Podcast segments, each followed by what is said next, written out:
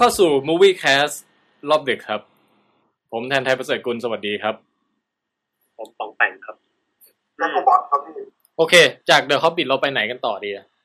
เอ้ยมันจะมีหนังซอมบี้อีกเรื่องหนึ่งที่แบบเราลืมไปนะไม่รู้ว่าพวกพี่เคยรู้ยังแต่ผมผมชอบนะผมชอบ Warm Bodies อะฮะใช่ Warm Bodiesโอ้ Warm Bodies เอ่อตอนนั้นรู้สึกว่ามันเป็นหนังรักคอมไอ romantic comedy อะก็เลยไม่ได้ไปดู ผมผมว่ามันดีมากเพราะว่า คืออันนี้อันนี้ผมเล่าเรื่องย่อก่อนนะโอ้เป็นหนังซอมบี้อยู่นะแต่เพอเอิญว่ามันมีซอมบี้ตัวหนึ่งที่หาดีเออ มันเจอผู้หญิงที่เป็นนางเอกเนี่ยแล้วอยู่ดีมันดันหลงมาแบบอ่าเออมันมา มันมาแบบแบ่งแนวเลยนะแบ่งแนวกระแสแบบทวายไลท์อะที่แวมไพร์รับรับกันเนี่ยอันนี้เป็นเป็นซอมบี้คือคือผมเอาแบบ ที่ผมชอบนะที่ผมทำไมถึงชอบนะคือผมว่ามันแบบ นอกจากมันเป็นหนังรักอะแต่มันมันตีความถึงเรื่องสังคมถึงระดับชนชั้นสังคมถึงถึงการเหยียดสีผิวได้หมดเลยนะที่เรื่องเนี้ยอืมมันลึกมากเพราะว่ามันเหมือนกับแบบ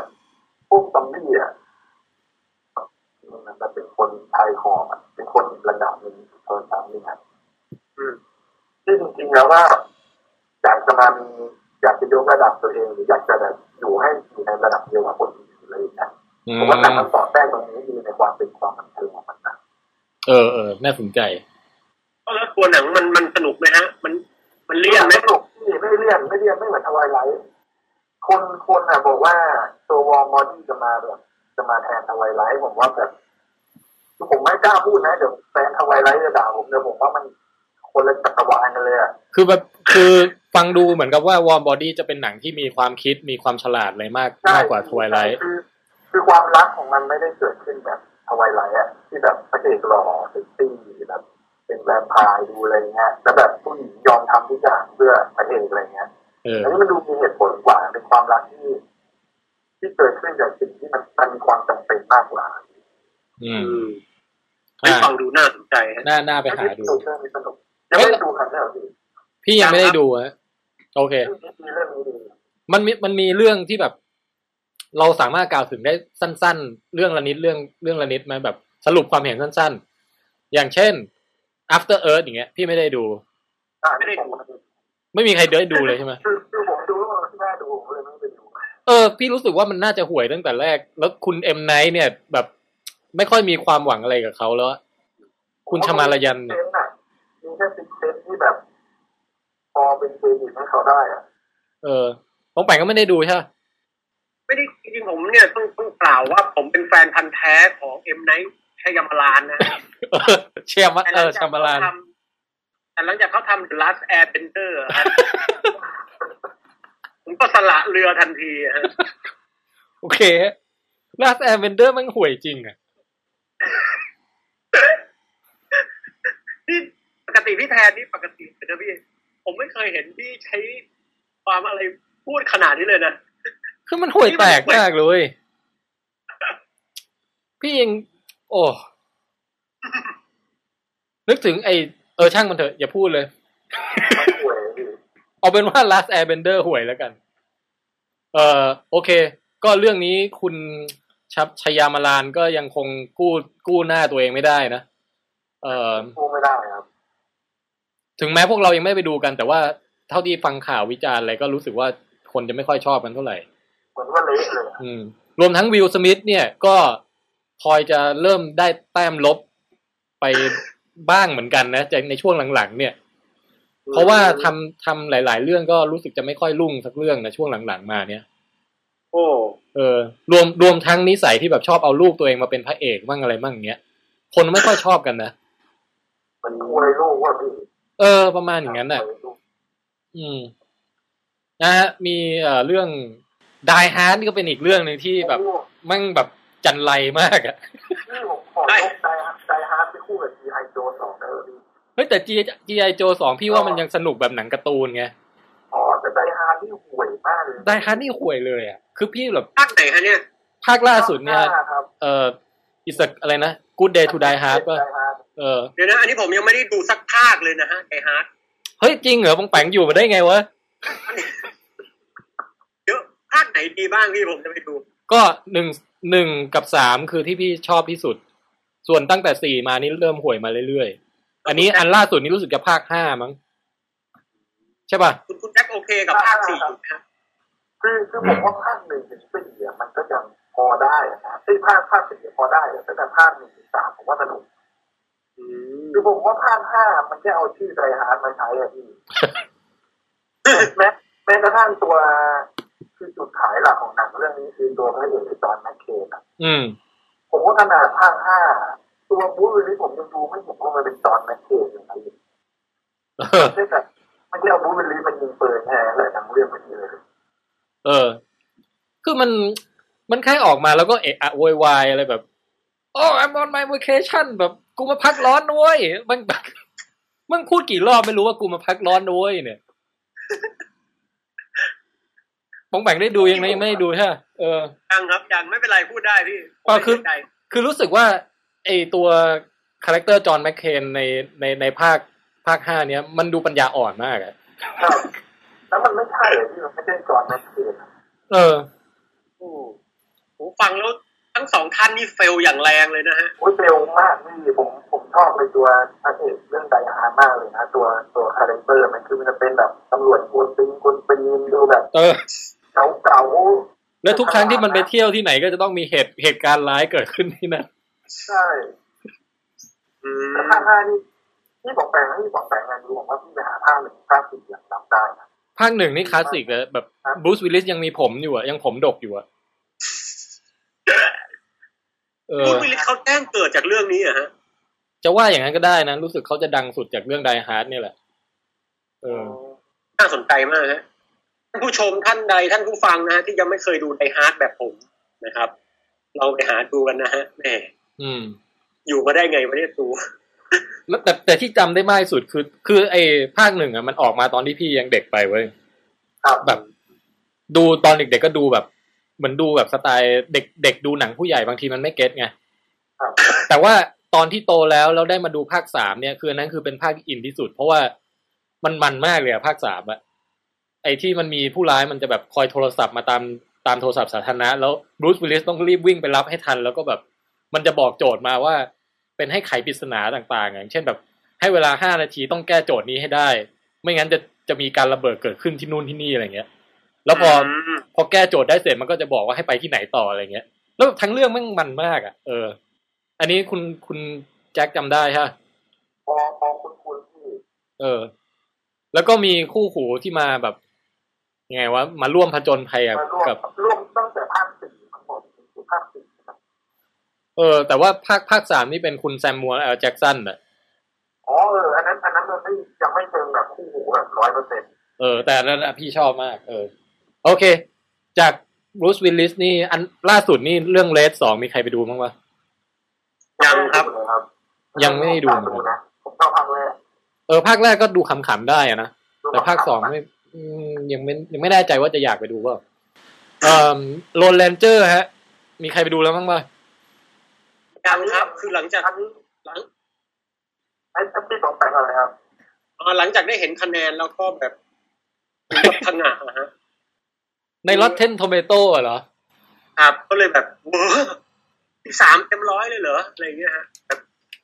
แถมยังมีเสียงวิพากษ์วิจารณ์ประมาณว่าแบบไอ้ย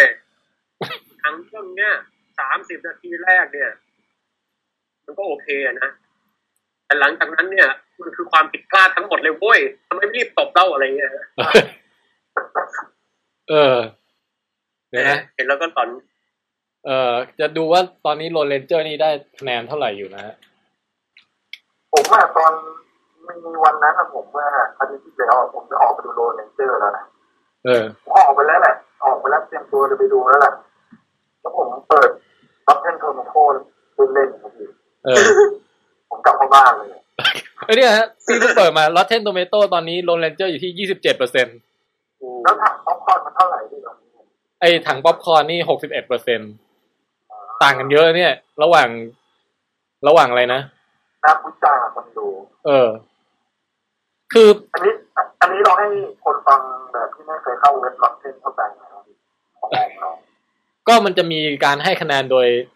เออนักวิจารณ์ฮะว่าเหมือนกับ thumbs up หรือ thumbs down อะไรอย่างเงี้ยนะเออแล้วมันก็จะมารวมคะแนนคูณบวกลบคูณหารกันออกมาว่าได้กี่เปอร์เซ็นต์ ซึ่งตอนนี้ก็คือยี่สิบเจ็ดเปอร์เซ็นของ Lone Ranger เนี่ย แต่ว่ามันจะมีถังป๊อปคอร์นซึ่งเป็นคะแนนที่รวบรวมจากทางบ้านที่ไม่ใช่นักวิจารณ์อะคนที่ไปดูมาแล้วก็มาบอกว่าชอบหรือไม่ชอบอะไรอย่างเงี้ย ครับ เออแสดงว่านักวิจารณ์เนี่ยบอกว่าห่วย แต่ว่าคนที่ไปดูมาก็ครึ่งครึ่งๆบางคนก็ชอบบางคนก็ไม่ชอบ อืม ซึ่งซึ่งพี่ก็ได้ศึกษาข้อมูลอันนี้มาเหมือนกัน อย่างที่บางแปงบอกอะบอกว่าไอ้ช่วงครึ่งชั่วโมงแรกเนี่ยมันเป็นฉากแอคชั่นปล้นรถไฟหรืออะไรบางอย่างที่มันสนุกมากอะพี่ก็เลยไปโหลดมาดูเลยพี่ไปโหลดมาดูเฉพาะ พี่ไปโหลดมาดูเฉพาะฉากฉากแรกเนี่ย กับฉากสุดท้ายเว้ยตรงกลางที่พี่ข้ามไปเลยอะอืม ก็พบว่ามันมันเป็นฉากแอคชั่นที่สนุกดีเว้ยไอฉากเปิดกับฉากปิดอะครับแต่พี่ไม่ได้สนใจเนื้อเรื่องอะไรเลยช่วงกลางเลยเลยจะดูแค่ข้างอย่างเดียวเออ ก็อย่างน้อยก็ แต่รู้สึกว่าเริ่มเบื่อหน่ายกับการแสดงของ Johnny Depp ในในสไตล์นี้แล้วอะในสไตล์เป็นกับตันแจ็คเหรอฮะเออ กับตันแจ็คไออะไรอย่างนั้นหนังพวก Tim Burton ทั้งหลายอะไรพวกเนี้ย อืม มีไอแอลิซ in นวันเดอร์แลนด์เล่นเป็นไอ Mad Hatter อะไรพวกประมาณอย่างนั้นอะเริ่มเบื่อแล้วอะอืมเออเรื่องแบบแวมไพร์เลยที่เป็นแวมไพร์ที่เรื่องนั้นนะแวมไพร์จอห์นนี่เดฟเล่นเป็นแวมไพร์เรื่องไหนวะใช่ใช่มันจะมีอยู่เรื่องหนึ่งเมื่อสี่ปีโอ้โหนึกไม่ออกเลยอะเออจำไม่ได้เหมือนกันว่ะเรื่องนี้มันมาผ่านไปแล้วก็อ๋ออ๋ออ๋อนึกออกแล้วนึกออกแล้ว ที่มันสร้างมาจากละครทีวีเก่าๆอะไรใช่ใช่พี่ใช่เดี๋ยวผมดูผมดูมัน เออเรื่องนั้นพี่ก็ไปดูในโรงมาเว้ยแล้วก็เนี่ยลืมไปแล้วเนี่ย คือ Johnny Depp ช่วงหลัง Dark Shadows เออ Dark Shadows ใช่ จะมาแนวนี้ตลอดแล้วมันเริ่มเบื่อหน่ายแล้วไงมันซ้ำมากอะมันซ้ำคืออยากให้เขาแบบพลิกบทไปเล่นอะไรที่แบบซีเรียสซีเรียสบ้างหรืออะไรอย่างเงี้ยนะครับเพราะว่าเมื่อก่อนน่ะ Johnny Depp เป็นดาราที่เท่มากเลยนะเว้ยก็แต่ก่อน ผมเคยเห็นเขาเล่น Finding Neverland พี่ เออ ก็ก็ไม่ได้บ้านะไม่อะตอนนั้นยังเล่นเป็นคนธรรมดาเล่นเป็นอะไรเล่นหนังซีเรียสอะเอออยากเห็นจอห์นนี่เดปป์กลับมาเล่นหนังซีเรียสบ้างอืมขนาดขนาดเขาเล่นหนังที่เขาพากย์หนังการ์ตูนเรื่อง Rango อะพี่อืมจ๋าแต่ Rango โอเคนะพี่ว่าเรื่องไอ้ Rango ดีแต่ว่าตัวละครก็ยังเพี้ยนแบบตัวไอ้อืเจ็มบแปรรูปเลยนะเออผมว่ามันหลุดภาพนี้ไม่ออกแล้วอะนั่นน่ะดิ แต่แต่แต่มีดาราคนหนึ่งพี่ผมมีความรู้สึกว่าช่วงนี้เขาเล่นซีเรียสเยอะไปอะครับ ผมอยากจะเห็นเขาเล่นปิ๊งป่องบ้างอะครับ ใครวะลีโอนาร์โดดีคาปิโออ๋อเฮ้ยแต่ดิคาปิโอแบบผมนึกถึงเขาทำหน้าอย่างเงี้ยพี่ แล้วดิดิคาปิโอตามันจะแบบเหมือนชาวจีนหน่อยฮะ ตาตี่ตี่ๆอะ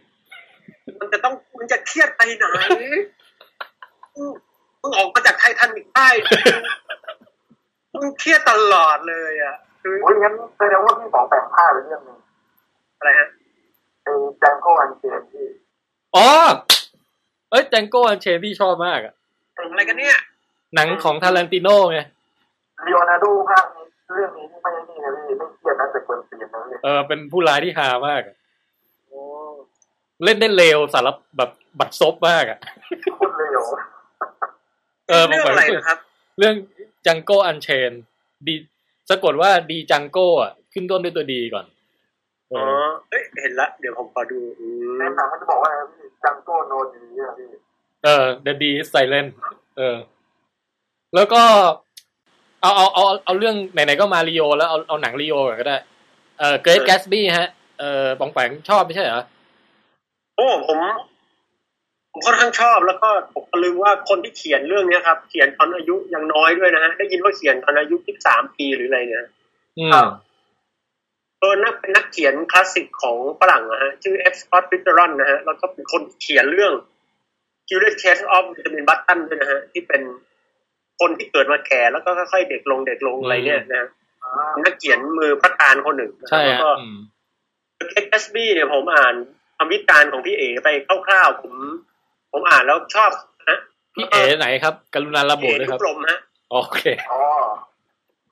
ก็เลยขอก๊อปมาใช้นะฮะเออเออ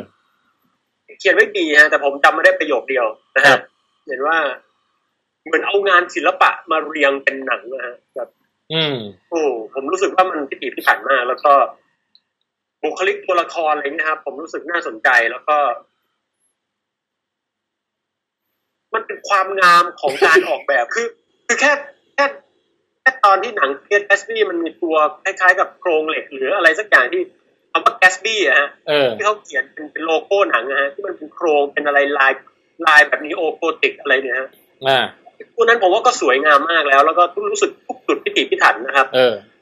แล้วยิ่งได้ไปดูเอ่อพอดีผมเห็นแหวนของพระเอกสวยงามนะฮะผมก็เลยไปดูว่าเอ๊ะใครมาออกแบบจิวเวลรี่ให้เนาะเพราะว่าโอ้โหมันการ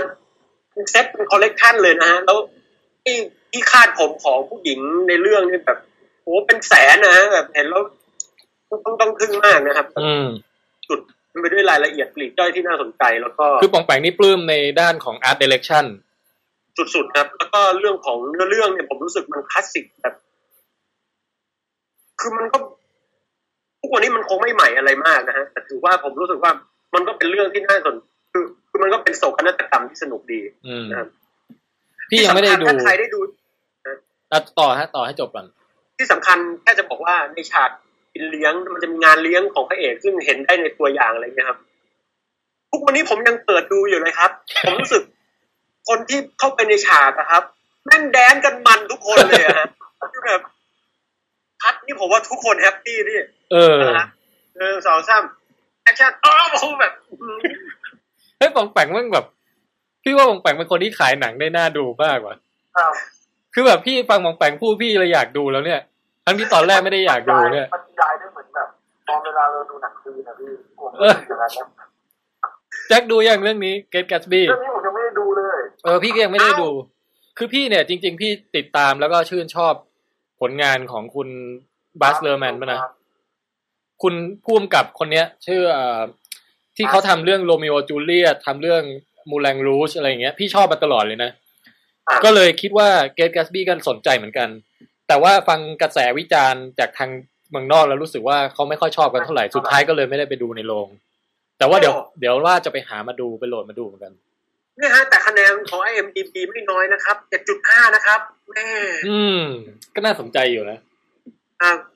โอที่เคสำคัญเนี่ยนะฮะผมผมยังรู้สึกได้ถึง เอ่อ หนังเรื่องเนี้ยมันมีจุดหลายๆจุดที่ผมรู้สึกว่ามันทำให้ผมไม่เบื่อ เพราะว่าโดยทั่วไปเนี่ย ถ้ามันเป็นขึ้นโครงหนังเศร้าหนังอะไร ผมจะรู้สึกว่าผมไม่อยากดูละแต่เรื่องเนี้ยมันมีการหมกเม็ดซุกซ่อนศาสนาของคุณแกสบี้เลยที่เนี่ยซึ่งแบบเอมันอทำให้ผมรู้สึกว่าหมอนี่มันน่าค้นหาเอ๊ะมันอะไรยังไงแหมมัน คุณแกตบี้นี่ก็คือนำแสดงโดยคุณลีโอใช่ไหมฮะ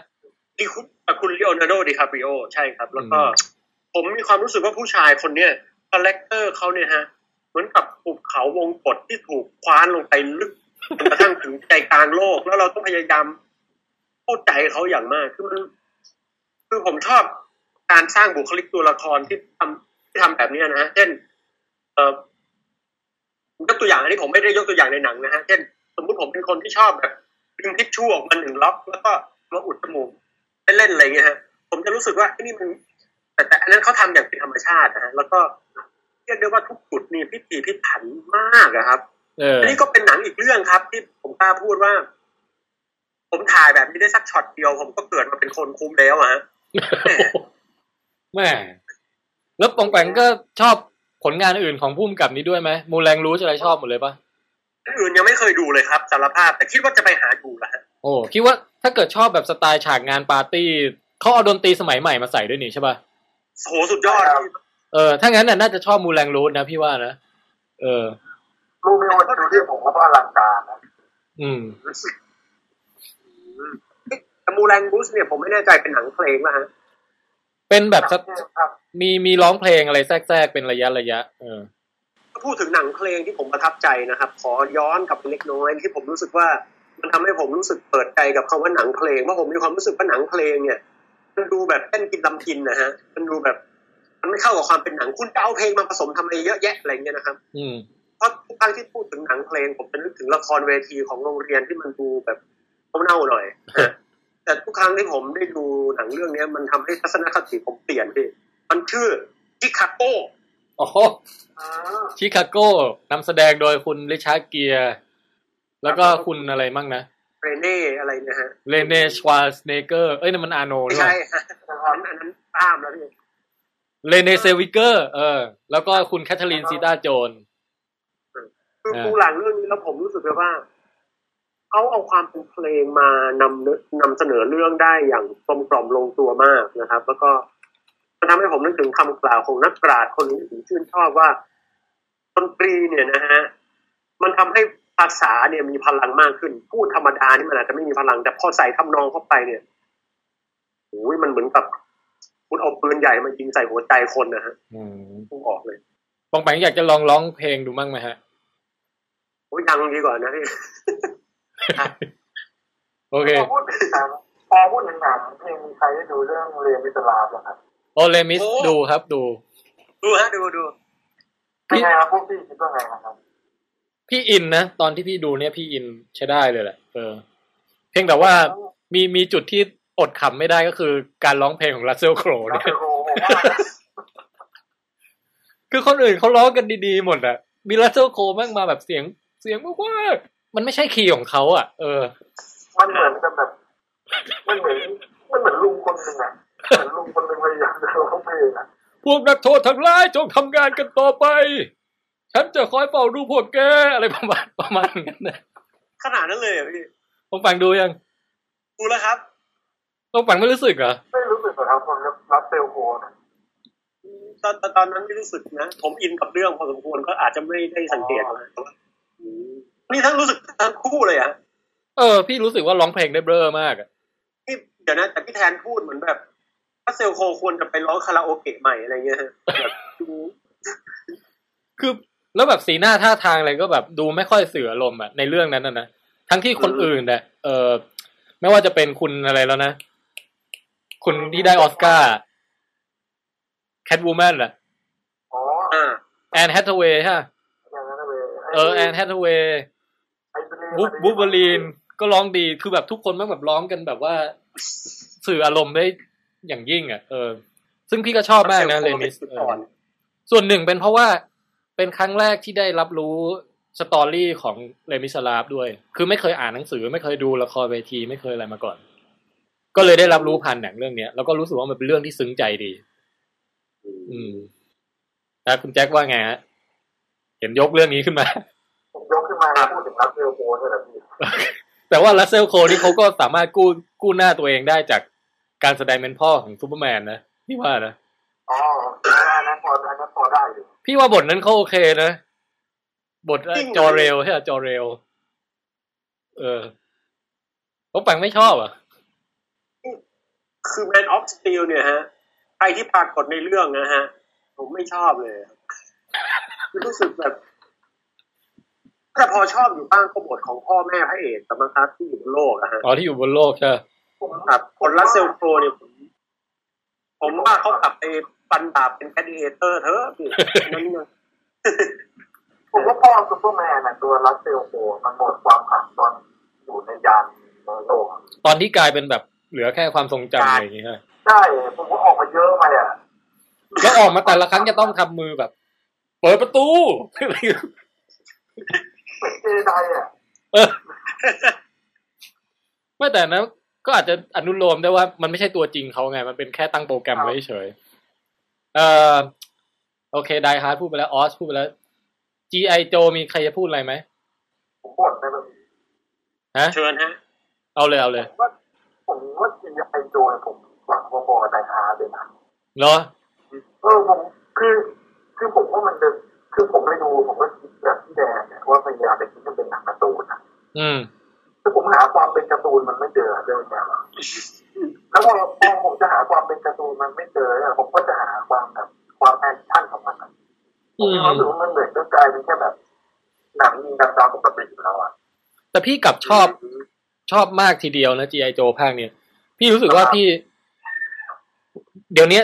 The Rock กำกำลังมาแรงมากคือ The Rock ไปโผล่เรื่องไหนแม่งแบบเจ๋งทุกเรื่องอะไรอย่างเงี้ยนะคือพี่ชอบคาแรคเตอร์ The Rock ที่มาโผล่ในเรื่อง G.I. Joe เนี่ยเออ แล้วก็ชอบแอคชั่นระหว่างการต่อสู้กันของนินจาสองฝ่ายอะอ๋ออันตรงนั้นนะแล้วโอเคเออฉากนั้นโอเคเลยนะพี่ว่านะของแปงได้ดูยังยังครับแต่คุยได้เลยครับ ไอฉากที่มันแบบว่าสู้กันแบบห้อยโหนตามตรงหน้าผา แล้วเป็นนินจาสองฝ่ายสู้กันนะฉากนั้นพี่ว่ามันมากอะเออ แล้วก็อะไรอีกันนี่ดูนานมากแล้วจำอะไรไม่ค่อยได้ แล้วก็รู้สึกว่าตัวร้ายเนี่ย ตัวร้ายของภาคเนี้ยมันเล่นได้แบบเวอร์เป็นผู้ร้ายหนังการ์ตูนแบบอืมได้อย่างแบบสะใจดีอะ เอออืม Commander Cobra ใช่ไหมมันมันเหมือนอย่างนี้ยพี่คือผมมาหลังๆดูหนังนะถ้าเป็นหนังที่แบบหนังยิงกันอะอืมคือถ้ามันยิงกันแบบ Die Hard ห้าเนี่ยอืม ผมยังเบื่อแล้วอะ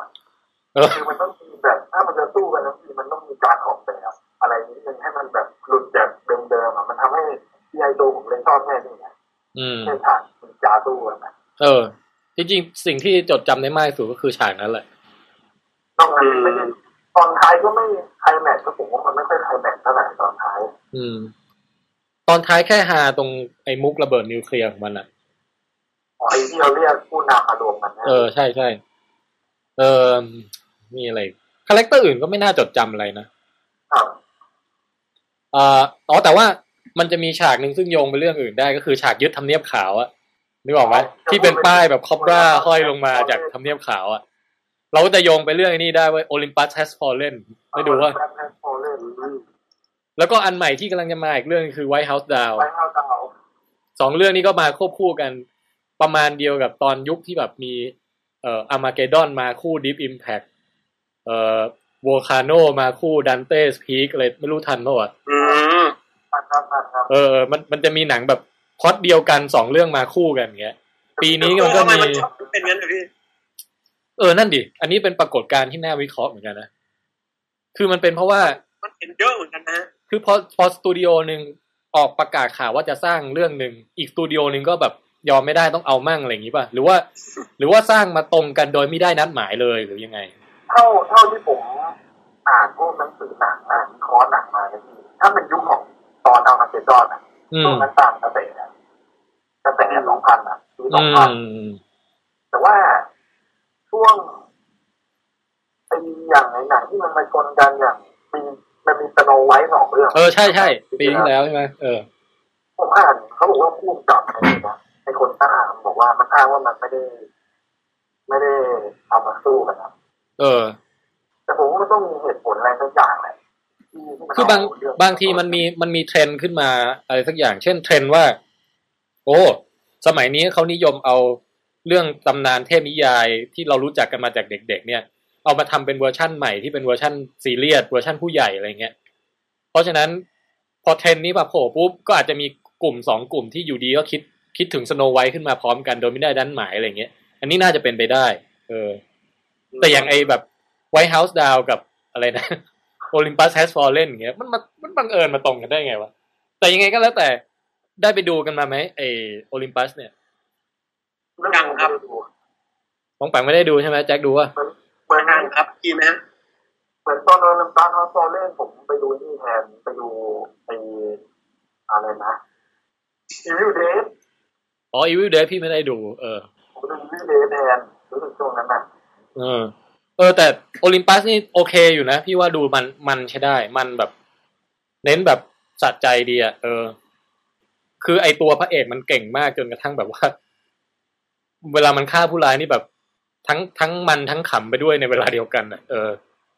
แล้วประมาณเป็นสไตล์เหมือน Olympus Has Fallen เหมือนเป็น Die Hard อะแต่เป็น Die Hard ในเวอร์ชั่นอยู่ใน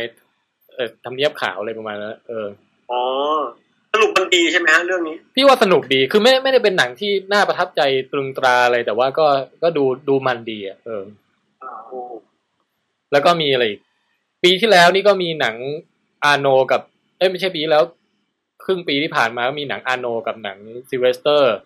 คนละเรื่องโผล่มากันคนละเรื่อง Last Stand ได้ดูไหมผมได้ดูนะแต่เออพี่ดูตอนอยู่บนเครื่องบินแต่มันมีให้ดูฟรีก็เลยดู ผมว่ามันไม่นี่นะผมว่ามันมันไม่สุดอะแต่คือเออมันมันไม่ใช่หนังฟอร์มใหญ่นะจะว่าไปแล้ว แต่มันก็เป็นหนังฟอร์มเล็กที่ก็ดูดูเพลินๆได้ปะผมว่ามันก็ยังไม่ค่อยสมศักดิ์ศรีของไม่ไม่สมศักดิ์ศรีหรอกาโนไงนะเรื่องเอที่ผอมยังไม่ได้ดูนะครับ อืม แล้วแล้วของซิลเวสเตอร์ Bullet to the Head อะสตอลโลนได้ดูกันไหมในนี้เหมือนในไทยยังไม่เข้านะพี่อ้าวเหรอ เออ ไม่แน่ใจผมคุณก็เหมือนในไทยยังไม่เข้าโอเค เอ่อข้ามไปอะไรดีวะมีใครดูยูวิวเดย์ยังพี่ Evil Dead ไม่ได้ดูครับ แต่หนังสยองขวัญได้ดูไอ้เรื่อง VHS ได้ไม่รู้ได้ดูโอ้ยเปล่าผมหาดูไม่ได้เลยพี่พี่ไปโหลดมาเออเฮ้ยผมหาดูไม่ได้เลยเรื่องนี้ผมอยากดูมากเฮ้ยมัน พี่ว่าพี่ชอบนะ VHS เนี่ย โดยเฉพาะภาคสองมีอยู่ตอนหนึ่งที่แบบชอบมาก เป็นตอนที่กำกับโดยเอาเดี๋ยวแล้วอัดปองแปงเริ่มงงแล้วบรรยายให้ปองแปงฟังก่อน คือ VHS เนี่ย มันเป็นหนังสยองขวัญแนวแบบ เหมือนกับเป็น เออเขาเรียกว่าฟาวฟุตเทจคือไปไปเจอเทป เทปลับอันเนี้ยที่คนถ่ายเก็บไว้อะแล้วก็เหมือนกับถ่ายจากมุมมองของบุคคลที่หนึ่งอะนึกออกปะคือคนที่ถือกล้องอยู่อย่างนั้นอะแล้วก็เป็นวิดีโอเลยคล้ายๆแบบพวก Blair Witch Project พวก cover field พวกอะไรพวกนั้นอะอ่าแต่ว่าเป็นหนังสยองขวัญ เอออืมแล้วก็เป็นหนังที่แบบ เออ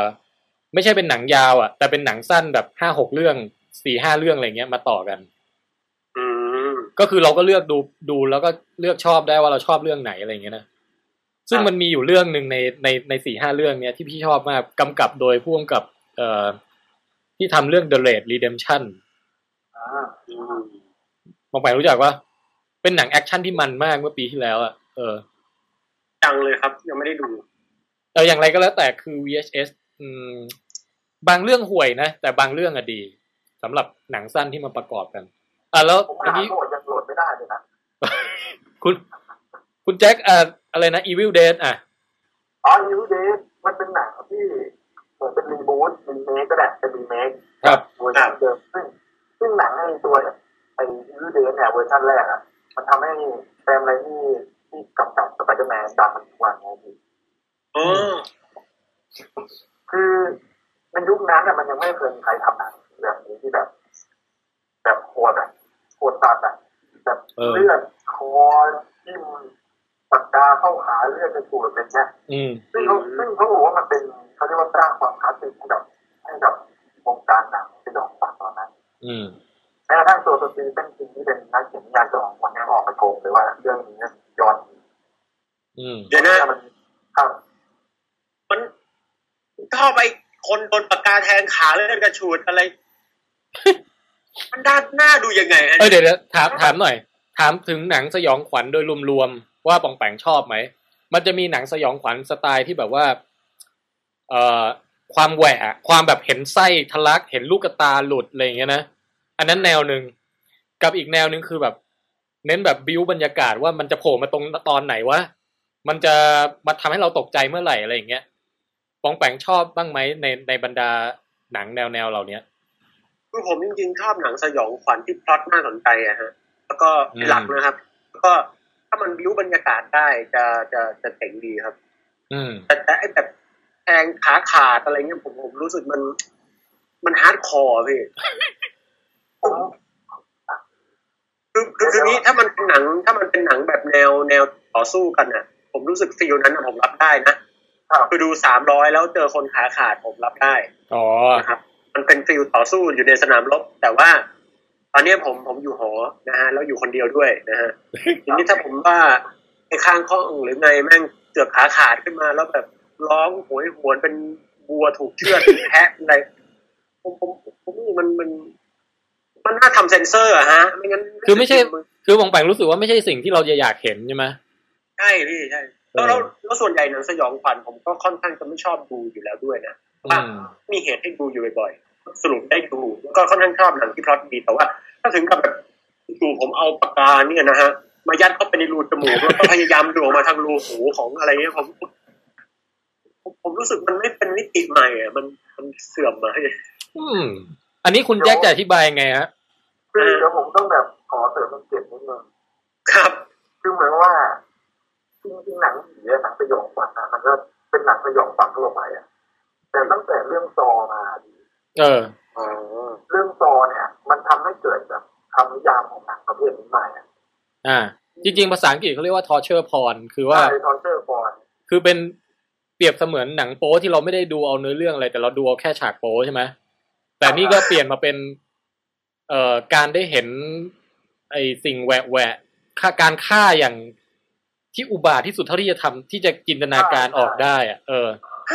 โดยไม่ต้องสนใจอะไรอย่างอื่นนะ ถือว่าเป็นคือเหมือนกับเป็นความครีเอทีฟรูปแบบหนึ่งว่างั้นเถอะเออคือเหมือนกับแบบถ้าฟอนเฉยๆมันจะเป็นหนังโป๊อะที่สองแปดคือแบบในเรื่องมันไม่มีเยอะหนังโป๊อะเออตัวไอ้ทอนเชอร์ฟอนเนี่ย มันก็ในอีกมุมหนึ่งที่มันไม่ได้แก้ผ้ามีอะไรกันพอดีแต่เป็นการทำแหลกร่างกายกันแทนอะซึ่งมันเออถ้าเกิด ถ้าเกิดคนที่ไม่ชอบเราก็ไม่รู้จะอธิบายไปให้เขาฟังยังไงเหมือนกันว่ามันมันน่าดูตรงไหนอะนะใช่ครับ แต่บางครั้งมันเหมือนมันจะเอาเอางี้แล้วกัน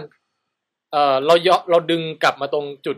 สายกลางนิดนึงอย่างเช่นพวกหนังฆาตกรโรคจิตอะไรทั้งหลายอะอ่าครับบางทีเรามักจะชื่นชอบว่า โอ้ยมั่งฆ่าได้อย่างมีศิลปะมากอะไรอย่างเงี้ยนึกออกปะอ่าเอาศพมาทำเป็นอย่างงู้นอย่างนี้อะไรแบบอย่างเงี้ยนะเอออันนี้เข้าใจอะอันเนี้ยอารมณ์เดียวกันอะพี่ว่าครับเพียงแต่ว่าอันนี้คือ เอ่อเหมือนบิวขึ้นไปอีกหนึ่งสเต็ปอะคือแบบเลือดกระฉูดมากขึ้น เครื่องในสมจริงมากขึ้นหรืออะไรเงี้ยนะแต่คุณแจ็คอาจจะงงว่าทำไมผมรับกับการ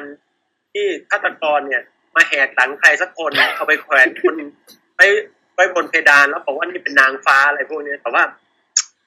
คือมันอยู่ที่ลักษณะหนังนะสำหรับผม คือถ้าเกิดคุณจัดแสงจัดเงาที่สวยแล้วแบบดูอะไรเงี้ยผมยังจะมองว่า เออ มัน มันน่ากลัวแต่ว่ามันก็เป็นศิลปะได้อะไรเงี้ยอืมถ้าแบบคือถ้าว่า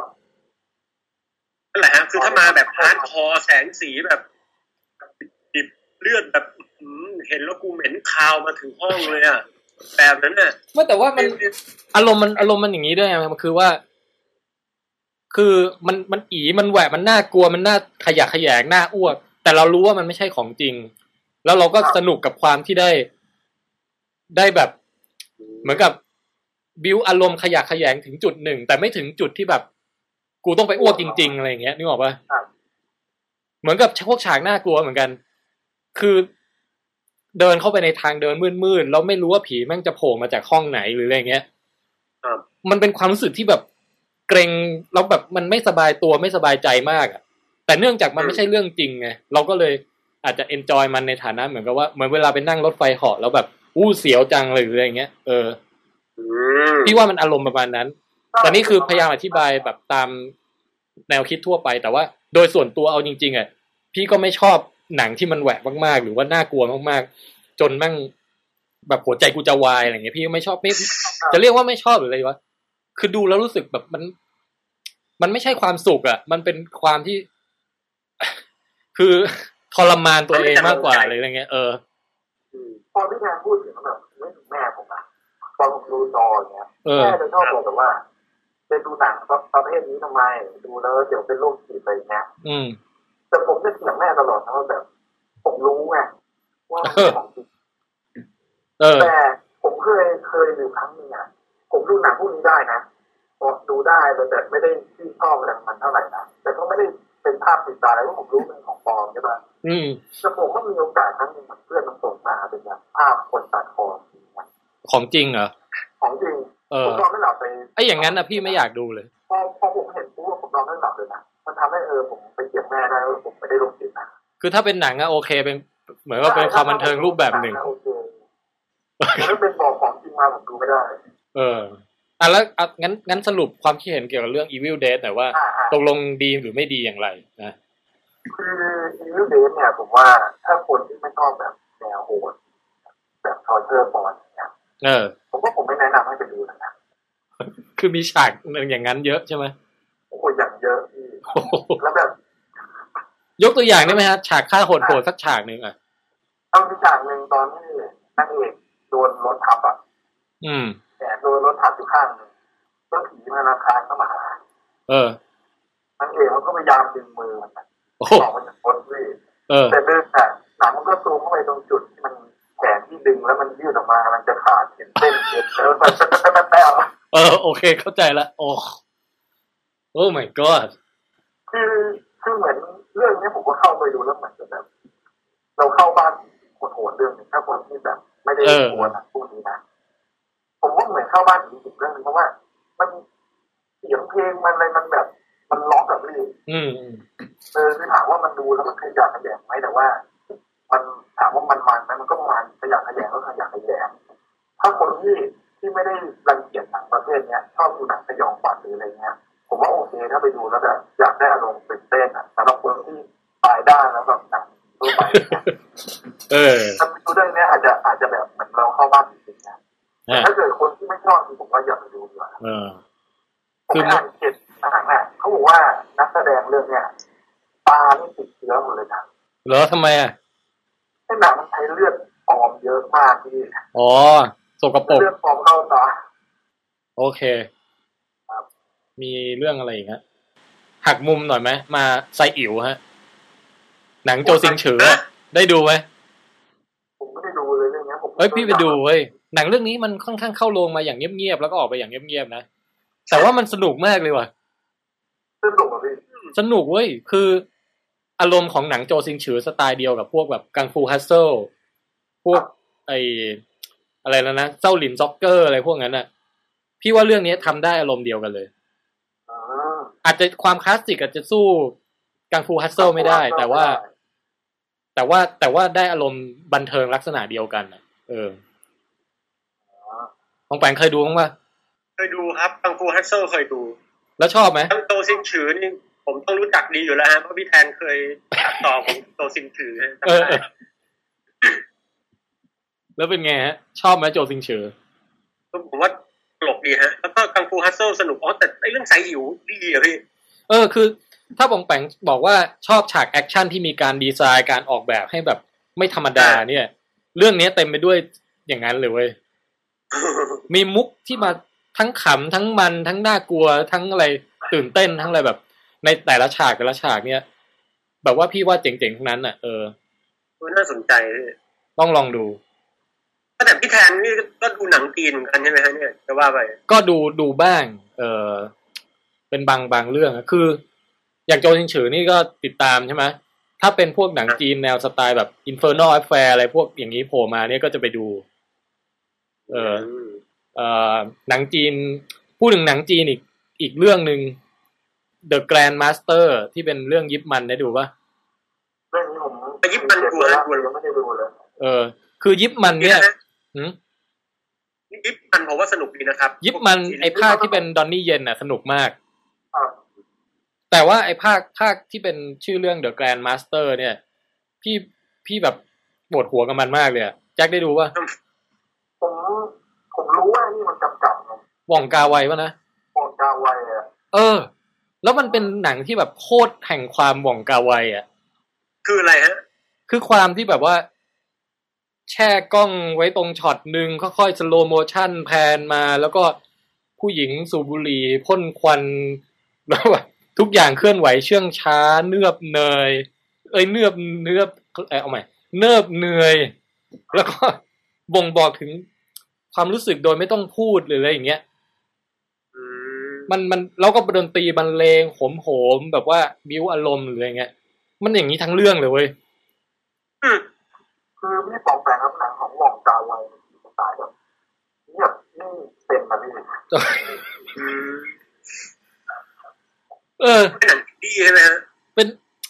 จะจะเรียกว่าอินดี้เปล่าไม่รู้แต่ว่าก็ได้คือมันก็ได้มันคนละ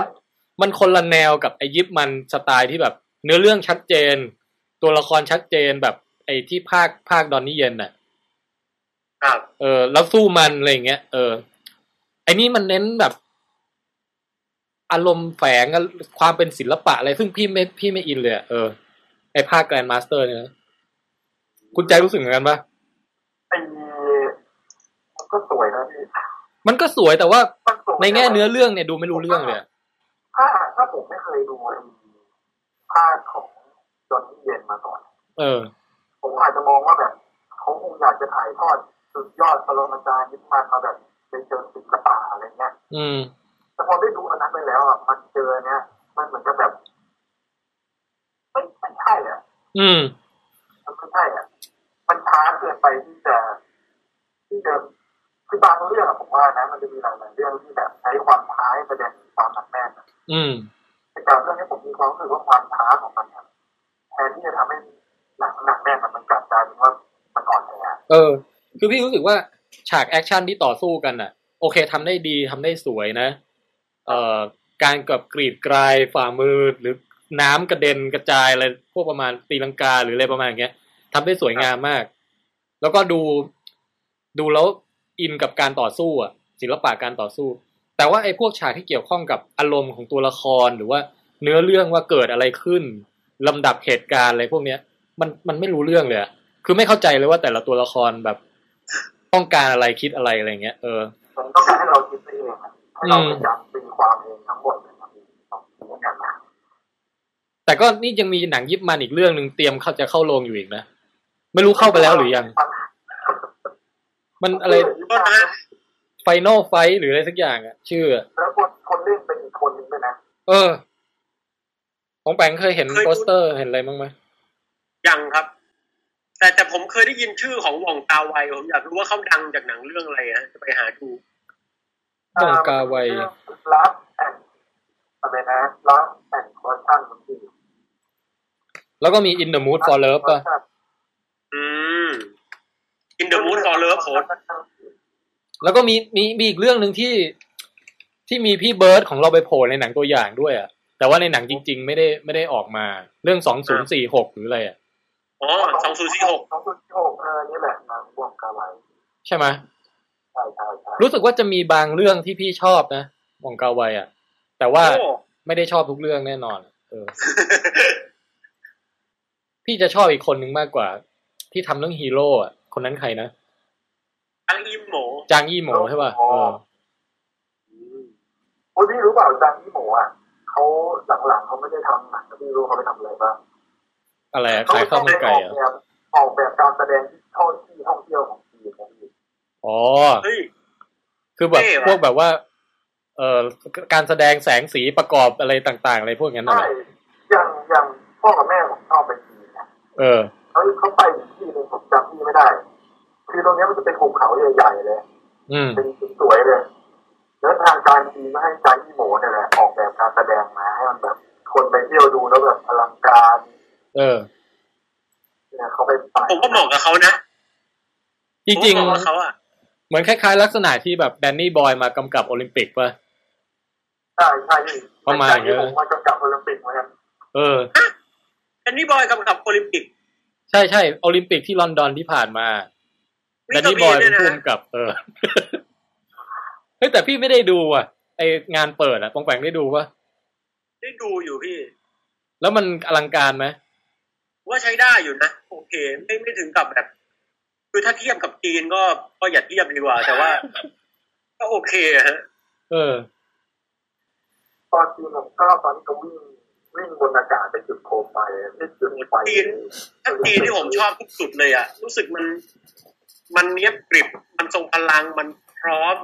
มันเอาแก่ มันร่วมสมัย และที่สำคัญคือ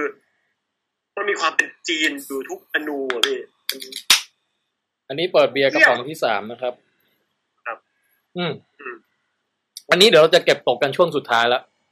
ครับเอ้ยมีอยู่เรื่องหนึงผมว่าเราต้องพูดกันนะเรื่องอะไรครับ หนัง summer Iron Man สามอ๋อโอเคเอามาเลย คุณ คุณคุณแจ็คจัดมาเลย Iron Man สามเนี่ย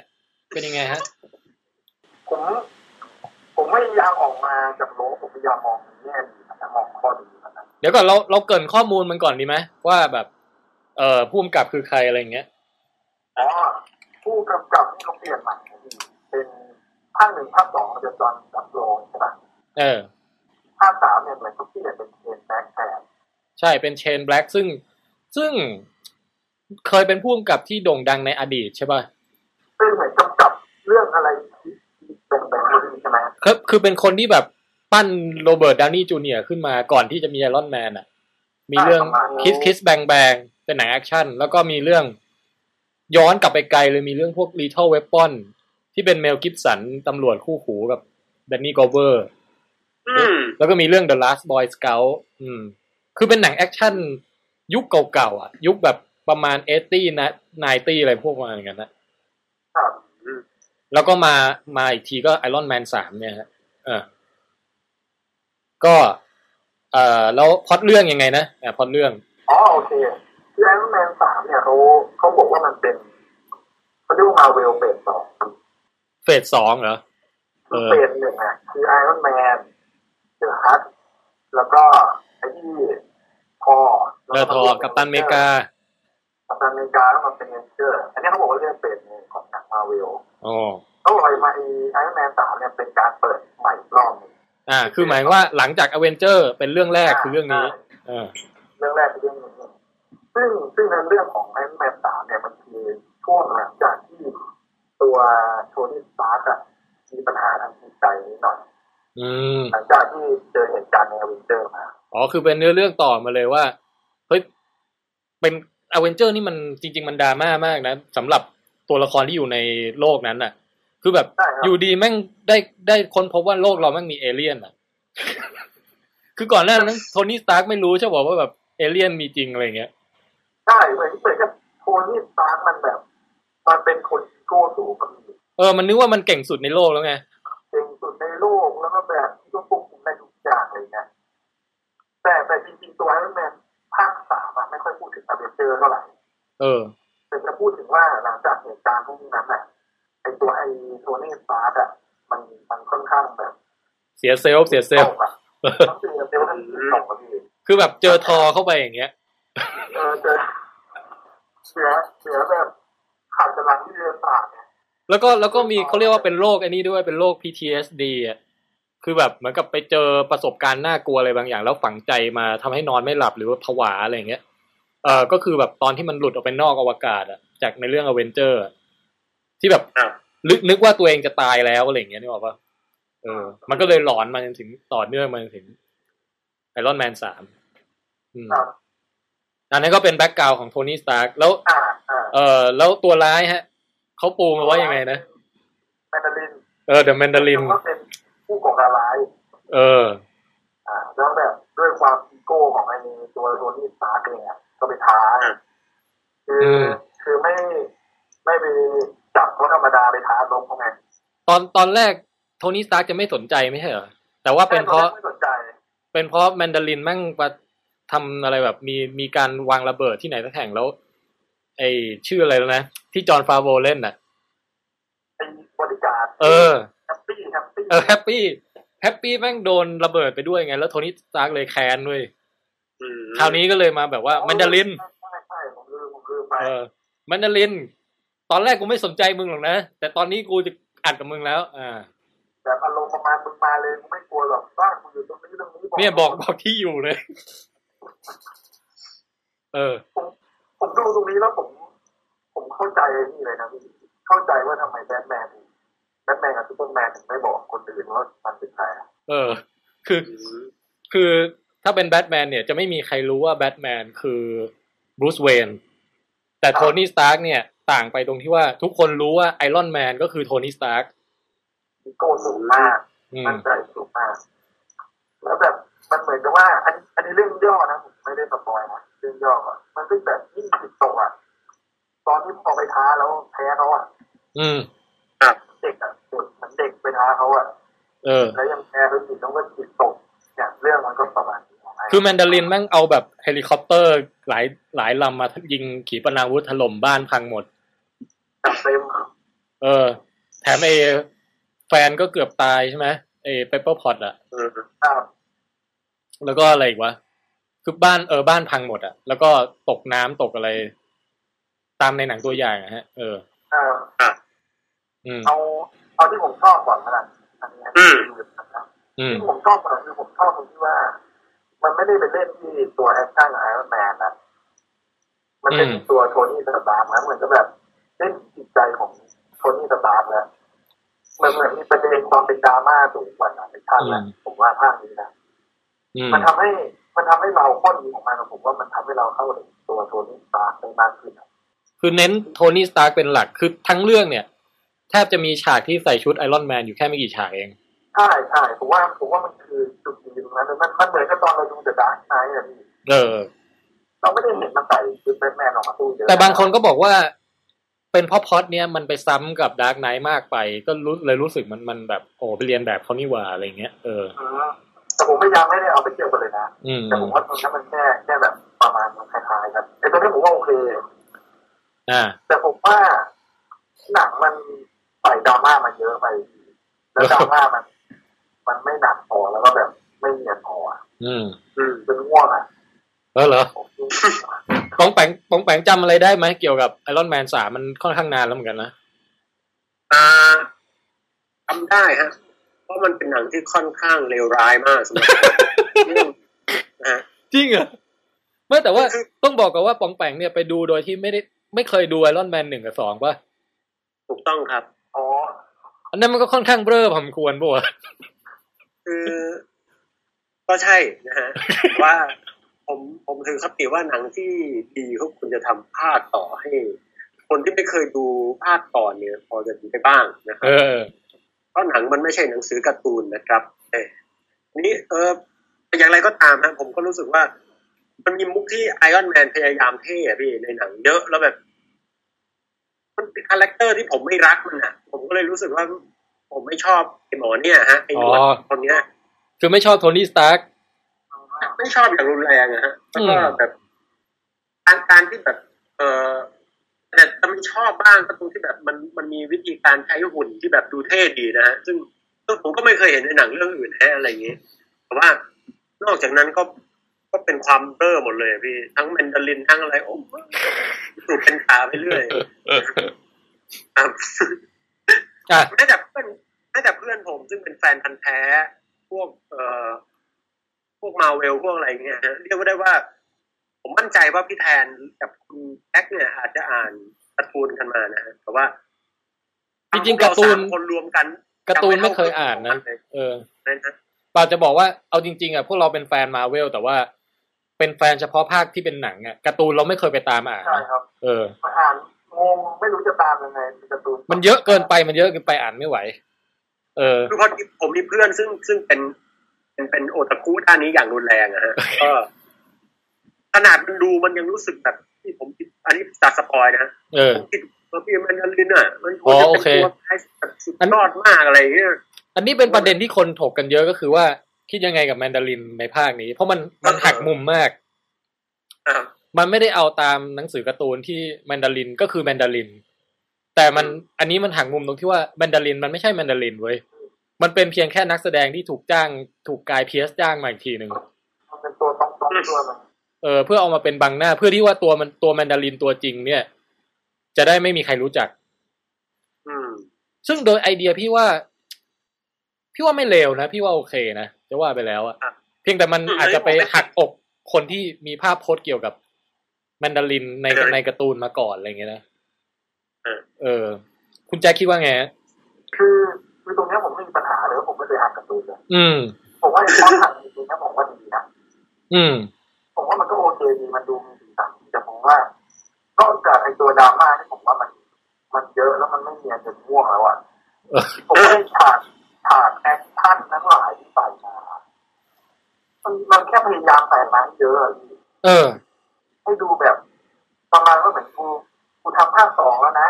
เดี๋ยวภาคสามอยากดูเยอะๆเดี๋ยวกูจัดให้เลยอยากได้ดูก่อนต้นไปเดี๋ยวจัดให้พี่รู้สึกว่าฉาก action ทั้งหลายเนี่ย เท่าที่อยู่ในความทรงจำเนี่ย ไม่ค่อยประทับใจกับอันใดอันหนึ่งเป็นพิเศษเลยว่ะไอฉากที่มันกระโดดลงมาจากเครื่องบินแล้วช่วยคน หลายสิบคนก็รู้สึกเฉยๆนะเออไม่ไม่ได้ตื่นเต้นเลยไอฉากที่ชุดเกราะไอรอนแมนกำลังซ่อมอยู่แล้วโทนี่สตาร์กต้องไปลุยแบบ โดยประดิษฐ์นู่นนี่นั่นที่แบบไปซื้อมาจากซูเปอร์มาร์เก็ตอะนึกออกว่าทำระเบิดเองทำปืนเองเลย ดูเหมือน concept น่าจะดี แต่พอฉากนั้นเล่นจริง ๆ ในในโรงเนี่ยก็รู้สึกเฉยๆกับมันอะอืมเออฉากสุดท้ายที่แบบมีชุดไอรอนแมนเยอะแยะมากมายเต็มไปหมด ฉากนั้นก็รู้สึกว่า ตอนดูอยู่ก็สนุกดีแต่มาพอมาคิดย้อนหลังเนี่ย รู้สึกว่าเฮ้ยฮ้ยจริง ๆ ไอ้แต่ละชุดอะมันน่าจะได้มีโอกาสแสดงความสามารถมากกว่านั้นหน่อยว่ะอ่าที่แบบเฉพาะเจาะจงของชุดนั้นอะไรอย่างเงี้ยนะอันนี้เหมือนชุดตลาดนัดเลยจริงๆคุณเออคือตอนท้ายอะคือคือผมพูดจริงๆในฉากแอคชั่นตอนท้ายอะผมดูไม่ค่อยรู้เรื่องนะพี่ใช่ใช่มันแบบเฮ้ยมันเกิดอะไรขึ้นวะแบบ เปลี่ยนไปอีกชุดหนึ่งแล้วไง อะ มันมันมันมีความแตกต่างอะไรหรือเปล่า หรือว่าก็แค่ กระโดดจากชุดหนึ่งไปอีกชุดหนึ่งอะไรอย่างเงี้ยแค่นั้นเองแล้วแบบอืมผมไม่จำอะไรไม่ได้เลยนะภาคนี้ผมติดแบบนี้มากมากก็นะฮะแต่ผมพอพี่แทนพูดว่าแบบพระเอกมันพยายามไปเอาของมา มาทำโน่นทำนี่อะไรเงี้ยฮะเออ ซื้อของจากซูเปอร์มาร์เก็ตมันมาผลิตอะไรเงี้ยผม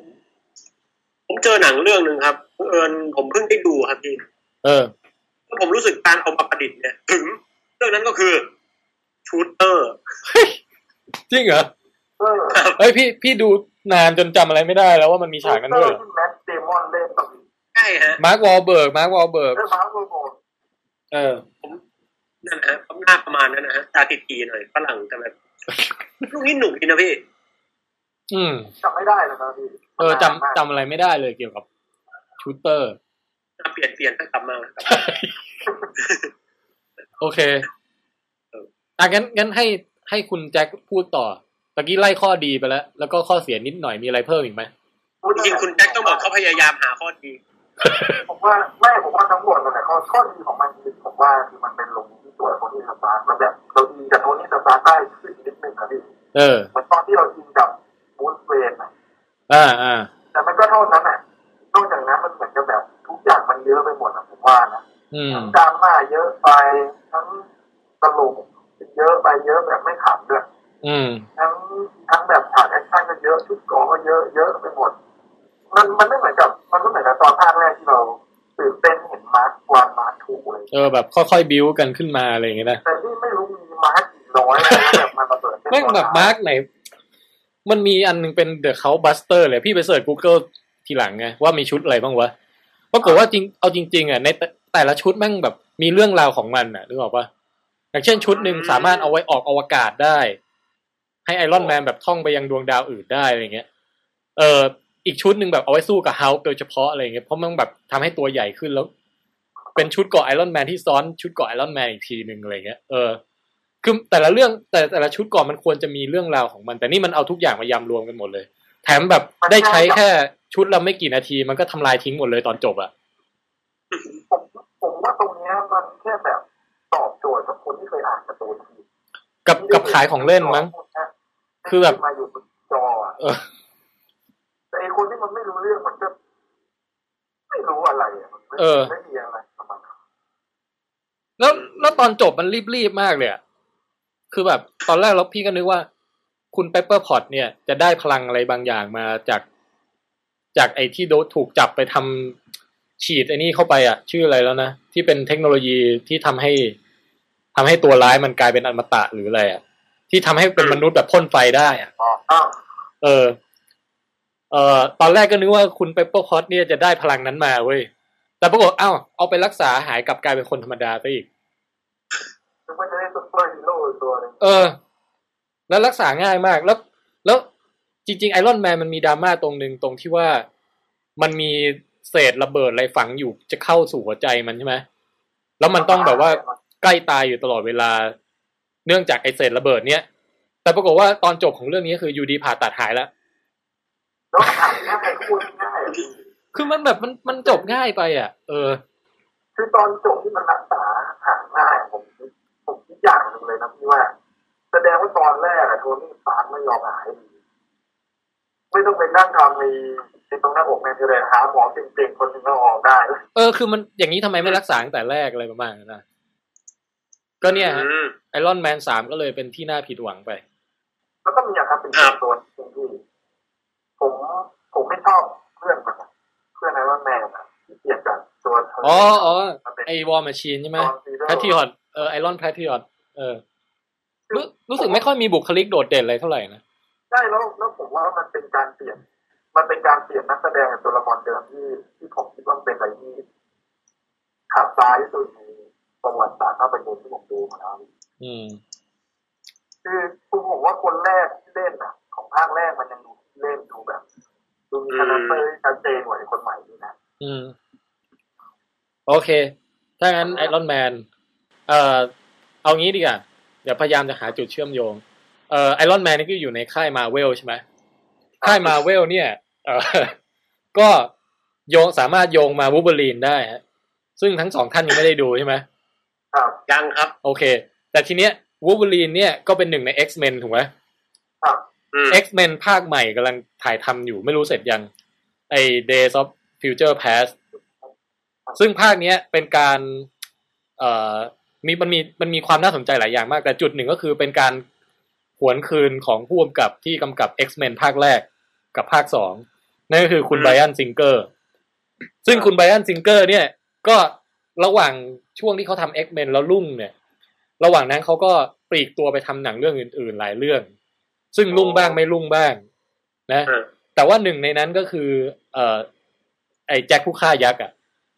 อืมอ๋ออ่าซึ่งอันเนี้ยจะโยงมาให้ปองแปงเอ่อได้พูดถึง เพราะว่าเห็นปองแปงตะกี้บอกว่าชอบ อ่าครับเป็นไงโยงโยงแบบยายาวดีไหมครับมันเชื่อมกันดีนะพี่เออโอเคฮะงั้นมาที่เอ่อแจ็ค ชื่อภาษาอังกฤษมาเลยนะ The Giant Slayer และป่ะแอสเลเยอร์อ่าโอเคฮะเชิญปองแปงเออทำไมเริ่มมาอย่างนั้นวะคือแจ็คผู้ฆ่ายักษ์นะครับเป็นหนังที่ผมเนี่ย เออตอนนั้นเนี่ยอยู่เชียงใหม่แล้วก็เบื่อหน่ายกับโลกที่เชียงใหม่บ้างก็เลยหาอะไรทำนะฮะก็เลยการไปดูหนังนะครับ ทีนี่ต้องบอกนิดนึงครับว่าแจ็คผู้ฆ่ายักษ์เนี่ย โดยตัวหนังเองเนี่ยไม่ได้ทำให้ผมอยากดูเลยแม้ แต่สักกระผีหรือแม้แต่อะตอมเดียว คือดูเพราะว่าดูหนังตัวอย่างอะไรมาแล้วแบบ เอ๊ะก็งั้นงั้นๆใช่เออ ครับและที่สำคัญคือเรารู้เนื้อเรื่องตั้งแต่ต้นจนจบจนจนเรียกได้ว่าเห็นแก่นทะลุปุโปร่งไปหมดแล้วอะฮะอืมเป็นเอ่อนะฮะนั่นแหละครับ ก็เลยคิดว่าไม่น่าไปดู แต่ก็อะลองดูสักหน่อยนะฮะแก้สิ่งโอ้โหเนี่ยอาจจะเป็นความรู้สึกไม่คาดฝังหรืออย่างไรก็ตามแต่นะฮะ อันที่ผมได้เห็นต้นผัวมันเล็ก ๆ มันงอกขึ้นมาแล้วใหญ่แบบงอกอื้อหือเออถ้าท่านผู้ชมฟังนะฮะได้เห็นนะฮะคือมันเป็นเมล็ดพืชที่อันตรายที่สุดในโลกอะครับคือเผลอกลืนเข้าไปนี่เป็นไงวะโอ้โหนรกตกเตดคือแบบคือมันเป็นถั่วต้องสาบอะไรไม่รู้แล้วแบบพอโดนน้ำเข้าไปแล้วแบบอ้านแบบ อ้านเหมือนโดนฉีกกระชากล่างอะฮะรู้สึกเหมือนเป็นฆาตกรโรคจิตที่ฉีกกระชากผู้หญิงออกเป็นชิ้นๆเลยอะครับเออแล้วก็พอขึ้นไปพบเดี๋ยวก่อนเดี๋ยวก่อนฮะ เราเรามาวิเคราะห์ตามตามหลักวิทยาศาสตร์ก่อนว่าไอ้ถั่วแจ็คเนี่ยเป็นไปได้ไหมมันขัดต่อผมไม่ได้อยู่กฎนะครับกฎฟิสิกส์ใช่ไหมฮะเนี่ยผมไม่ได้เป็นนักวิทยาศาสตร์ผมว่ามันเป็นไปได้ยากนะคือคือถ้ามันถ้ามันอยู่ดีๆ แบบ เกิดเป็นต้นโตได้ขนาดนั้นนะมันเหมือนกับแบบสร้างสสารขึ้นมาจากความว่างเปล่าซึ่งทำไม่ได้ หรือไม่หรือไม่มันก็ต้องสังเคราะห์แสงได้และแบ่งเซลล์ได้อย่างเร็วมากแต่ถ้าพูดถึงสังเคราะห์แสงถ้าเกิดบอกว่าแบบมันเป็นต้นไม้ที่สังเคราะห์แสงได้แบบร้อยเปอร์เซ็นต์อะไรเงี้ยนะฮะก็คงจะเป็นไปได้อยู่แต่ช้าก่อนมึงงอกตอนกลางคืนนั่นในเรื่องนั่นแหละอ๋อเหรอคือครับก็เลยรู้สึกว่ามันก็ไม่มีแหล่งอะไรมาเพราะฉะนั้นมันจะดูดอุดดินทั้งหมดเข้ามาแล้วแบบ ตรงนั้นมันต้องกลายเป็นหลุมอุกกาบาตเหมือนทางกุสกาพี่แล้วก็แบบ เออแต่แต่อย่างไรก็ตามเพราะอย่างครับเชื่อเอฟเฟกทั้งหลายต้องบอกได้เลยครับว่า ส่งเสริมกับตัวหนังได้อย่างรุนแรงและกำปนาดมากไอ้คุณแจ็คดูแล้วใช่ไหมฮะดูแลครับดูแลครับเขาเขาชื่อแจ็คไงเป็นพระเอกเว้ยเออพอขึ้นไปบนดินแดนของยักษ์ซึ่งอยู่บนฟ้าเนี่ย ผมก็ลืมเพราะว่า เขาบอกว่าไอ้ต้นถั่วเนี่ยยักษ์มันอยากจะปีนลงมาด้วยโอ้โหกลายเป็นว่า ขึ้นไปฆ่ายักษ์ยังไม่พอต้องมาคอยตัดต้นถั่วแล้วยักษ์แต่สปอยหมดแล้วล่ะวันนี้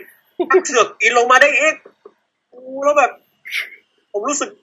นี่มันไททันเหรอพี่มันเอ้ยเดี๋ยวก่อนยักษ์ยักษ์อยู่บนฟ้านี่ถือว่าผิดหลักฟิสิกส์ไหมฮะยักษ์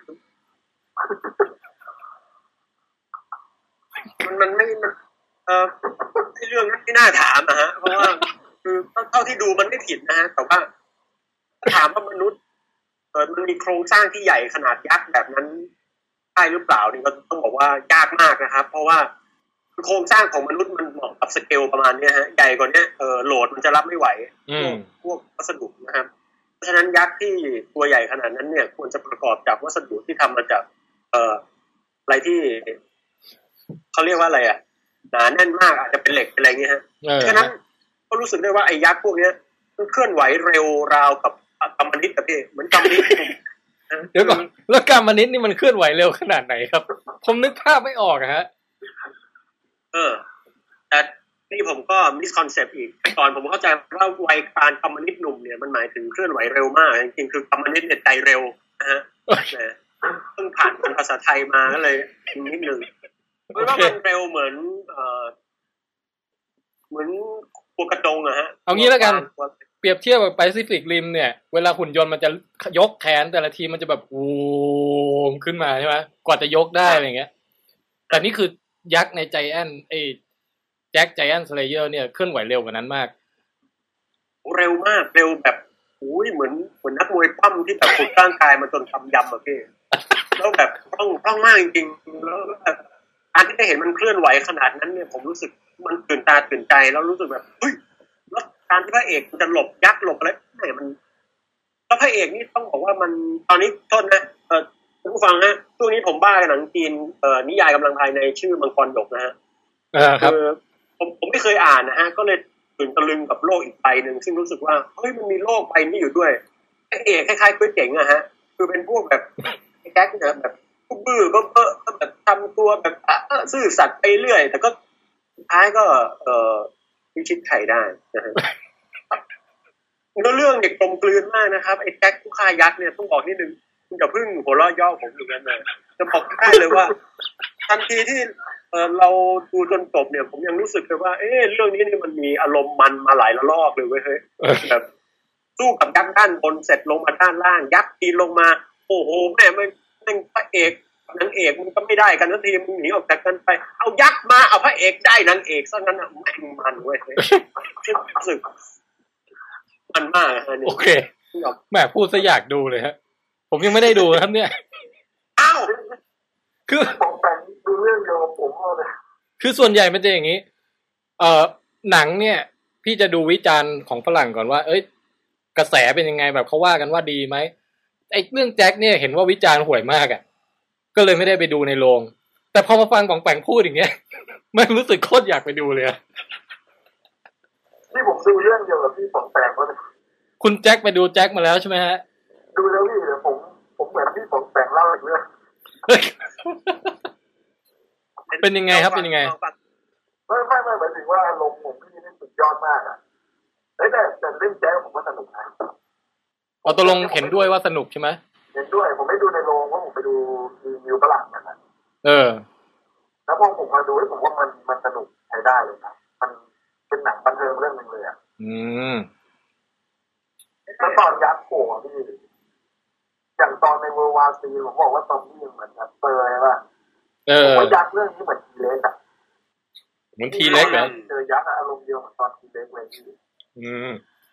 คือเดินมาแบบน้ำสั่นๆอะไรอย่างเงี้ยเหรอใช่เดินมาน้ำมีจังหวะน้ำกระเทือนอะไรเคยกอดยักษ์โผล่มาอืม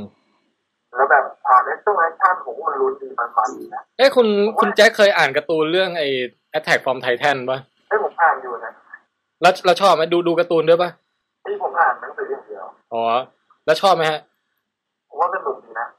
คือพี่ยังไม่ได้อ่านหนังสือแต่ว่าดูเป็นไอ้แอนิเมชันน่ะ แล้วพี่ชอบมากเลย เออผมว่ามันมันเป็นการ์ตูนที่ มันมีความแปลกนะพี่อารมณ์มันใกล้เคียงไหมกับแจ็คผู้ฆ่ายักษ์เนี่ย หรือคนละแนวเลยผมว่า Attack on Titan มันเหมือนกับแบบแจ็คผู้ฆ่ายักษ์แบบติดเรท R ดีคือแบบมีความดาร์กมีความเลือดกระฉูดอะไรมากมากกว่าใช่ไหมมากกว่าอะไรอย่างเงี้ยเออแต่แต่เรื่องเรื่องฟังมานี่ผมว่าคนละแบบกันนะอืม แต่เรื่องแจ็คผู้ฆ่ายักษ์ผมว่าสนุก ผมว่าผมว่าในระดับที่แบบคนตัวเล็กสู้คนตัวใหญ่เนี่ยอืม ผมว่าเรื่องนี้สนุกกว่าแฟลกออฟไททันนะ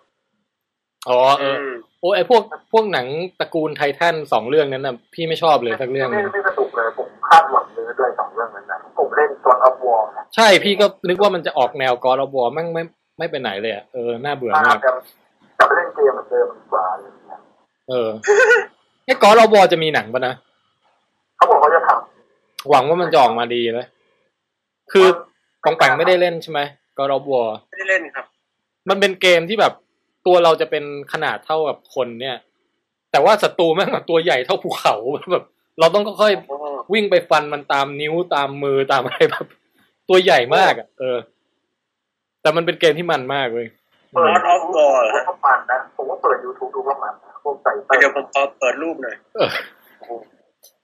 คือแล้วแบบศัตรูมันมันสู้ได้อย่างสะใจมากอะคือแบบแล้วแล้วสู้กับ แต่ละตัวมันเป็นเทพทั้งนั้น สู้กับซูส สู้กับโพไซดอน สู้กับแบบว่าเฮเดสอะไรอย่างเงี้ย เออทุกตัวที่ภาพสวยเหมือนกันนะครับ สู้กับพวกเทพกรีกทั้งหลายอะ อืม โอเคน่าจะมันกันเนี่ยพี่แจ็คเดอะ i จแอนสเลเยอร์นะฮะ เดี๋ยวจะไปหาดูอ่าแหมปองแปงขายขายได้หลายเรื่องนะเนี่ย ตอนที่พี่แทนพูด ผมก็นึกว่าพี่แทนดูแล้วก็เลยใส่เต็มเอ่อเดี๋ยวจะไล่ไปเกือบหมดแล้วแหละเหลืออีกไม่กี่เรื่องแล้ว Despicable มีสองมีใครไปดูไหมดูมาแล้วครับ เป็นยังไงฮะครับผมว่าทาง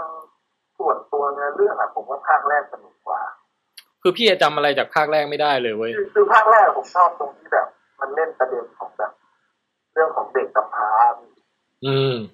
ที่ผมว่ามันไม่เคยมีหนังเด็กเรื่องไหนที่แบบเป็นประเด็นประเด็นเนี้ยแล้วผมผมว่ามันเล่นได้ซึ้งดีอะคือแบบมีทั้ง moment ขำแล้วก็ moment ซึ้งอะไรอย่างเงี้ยใช่ใช่มี moment ขำแล้ว moment ซึ้งแล้ว moment ซึ้งมันผมว่ามันค่อนข้าง มันค่อนข้างอบอุ่นและประทับใจนะแต่คนที่แบบ คนที่ชั่วร้ายอะกับอืมเด็กเด็กเด็กไม่มีพ่อแม่สามคนอะ อืมมาอยู่ด้วยกันได้แล้วเปลี่ยนให้คนที่ชั่วร้ายกลายเป็นคนดีเนี่ยผมว่ามันแปลกประเด็นดีเออ แต่ว่าภาคสองเนี่ยพี่ว่ามันเน้นฮาเป็นหลักนะ เน้นฮาเน้นตัวเหลืองไว้ที่ไอตัวมินเนี่ยนน่ะใช่ซึ่งซึ่งมินเนี่ยนมันก็ทำออกมาได้ฮาจริงว่ะพี่ว่านะฮาจริงผมว่ามันจุดขายเลยอะเออ ซึ่งถ้าไปดูแค่นั้นก็โอเคก็คุ้มแล้วอะถ้าบอกผมรอดูนี้เนี่ยผมเลยเออไปดูมินเนี่ยนอย่างเดียวของแปงได้ดูไหมดูแล้วครับดูแล้วครับ เป็นยังไงฮะ ชอบมุกสไตล์มินเนี่ยนไหมเออจริงๆไม่ค่อยชอบ แต่ว่าก็ก็พอขำๆบ้างนะฮะ คือคือคือไอ้คือคือผมไม่ค่อยชอบอะไรที่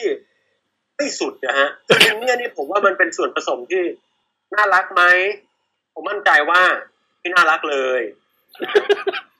นะฮะโดยหน้าต้องตาแต่งแล้วเรื่องเนี่ยไม่รสนิยมสวนกระแสจริงๆว่ะคือผมผมเชื่อว่า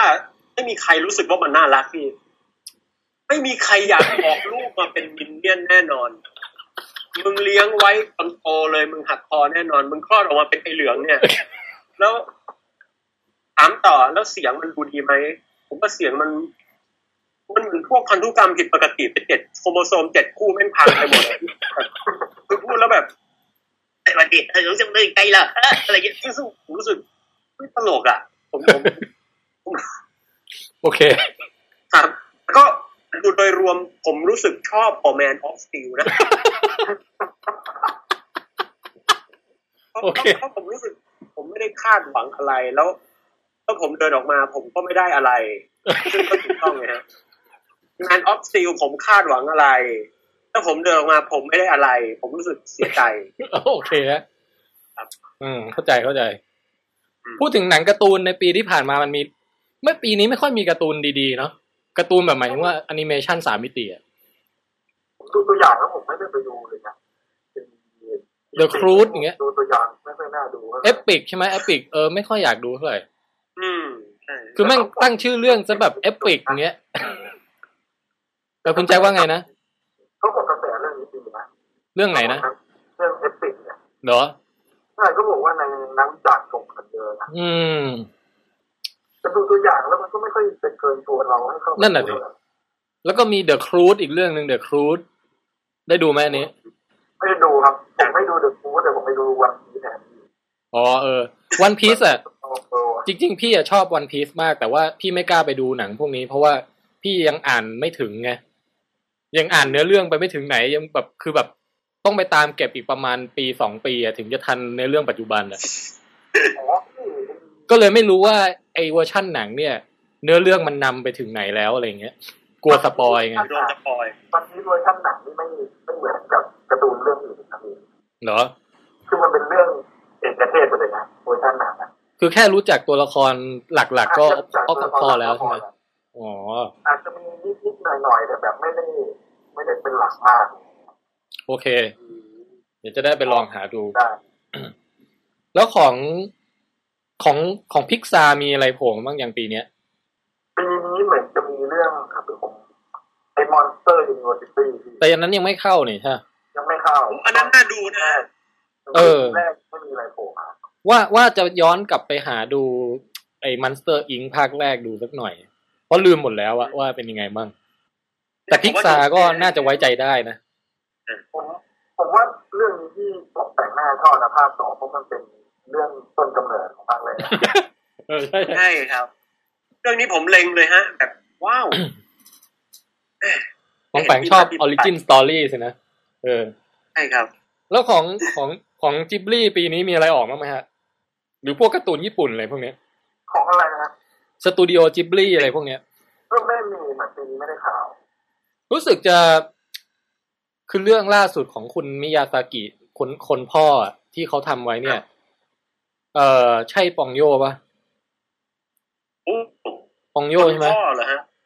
เดี๋ยวแป๊บนึงนะคือมันจะมีคนพ่อกับคนลูกอะ อันนี้คือสงคนนี้เขาไม่ถูกกันด้วยนะครับ จริงเหรอ ใช่ คนพ่อกับคนลูกไม่ถูกกัน รู้สึกว่าคนพ่อจะมีหนังเรื่องใหม่นะ เออ ปีเนี้ย ปีเนี้ยอันนี้ผมไม่ได้ติดแต่เมืองเมืองไทยยังไม่เข้าหรือไงเนี่ย ซึ่งพี่อะรอติดตามดูมากเลยเพราะว่าพี่ชอบพวกแบบ Spirited Away หรือว่าเจ้าหญิงโมโนโนเกะอะไรเงี้ยแบบเป็นเป็นเป็นการ์ตูนที่แบบตึงใจพี่มากอะเออภาพมันเจ๋งที่สำคัญ ที่สำคัญผมคิดว่า เพลงเนี่ยฮะ มันเพราะมากนะเออเออพูดแล้วก็เอ้ยอยากจะร้องไห้นะฮะคืออยากจะร้องไห้เลยอะจริงๆฮะคือว่ามันเป็นเพลงที่ทำให้ผมต้องหัดเล่นเปียโนเลยเดี๋ยวก่อนนี่พูดพูดถึงเพลงเรื่องไหนครับเอ่อ ผมชอบเพลงของ How Moving Castle นะฮะอืมเพลง Asian Dream Song นะฮะ ซึ่งผมรู้สึกมัน ฟังแล้วรู้สึกได้กลิ่นอดีตกลุ่นออกมาจากเพลงอะฮะโอ้ไหนเดี๋ยวลองเปิดดิอะไรนะเอเชียนเหรอ Asian Dream Song ครับ นี่กำลังเปิดวิดีโออยู่เนี่ยไม่รู้จะได้ยินเสียงกันไหมนะผมขออนุญาตแนะนำผมขอแนะนำลิงก์นี้ดีกว่าครับ อุ้ยอ๋อไม่ใช่ครับ ไม่ใช่อันนี้ครับ ไม่ใช่อันนี้เหรอ คืออันนี้มันเป็นเวอร์ชั่นคอนเสิร์ตนะครับ ซึ่งอ๋อยังไม่เหมาะกับการฟังครั้งแรกนะฮะโอเคฮะขออนุญาตส่งให้ทาง Skype ตรงนี้เลยฮะลองลองกดนิดนึงฮะแล้วก็อยากจะให้ทุกท่านได้คือผมอยากจะให้ทุกท่านได้ลองซาบซึ้งถึงสิ่งนี้อะคือเป็นลิงก์ที่ยูทูบเปียที่โนผมเลยส่งครับไปครับนะฮะยูทูบตัวเนี้ยฮะ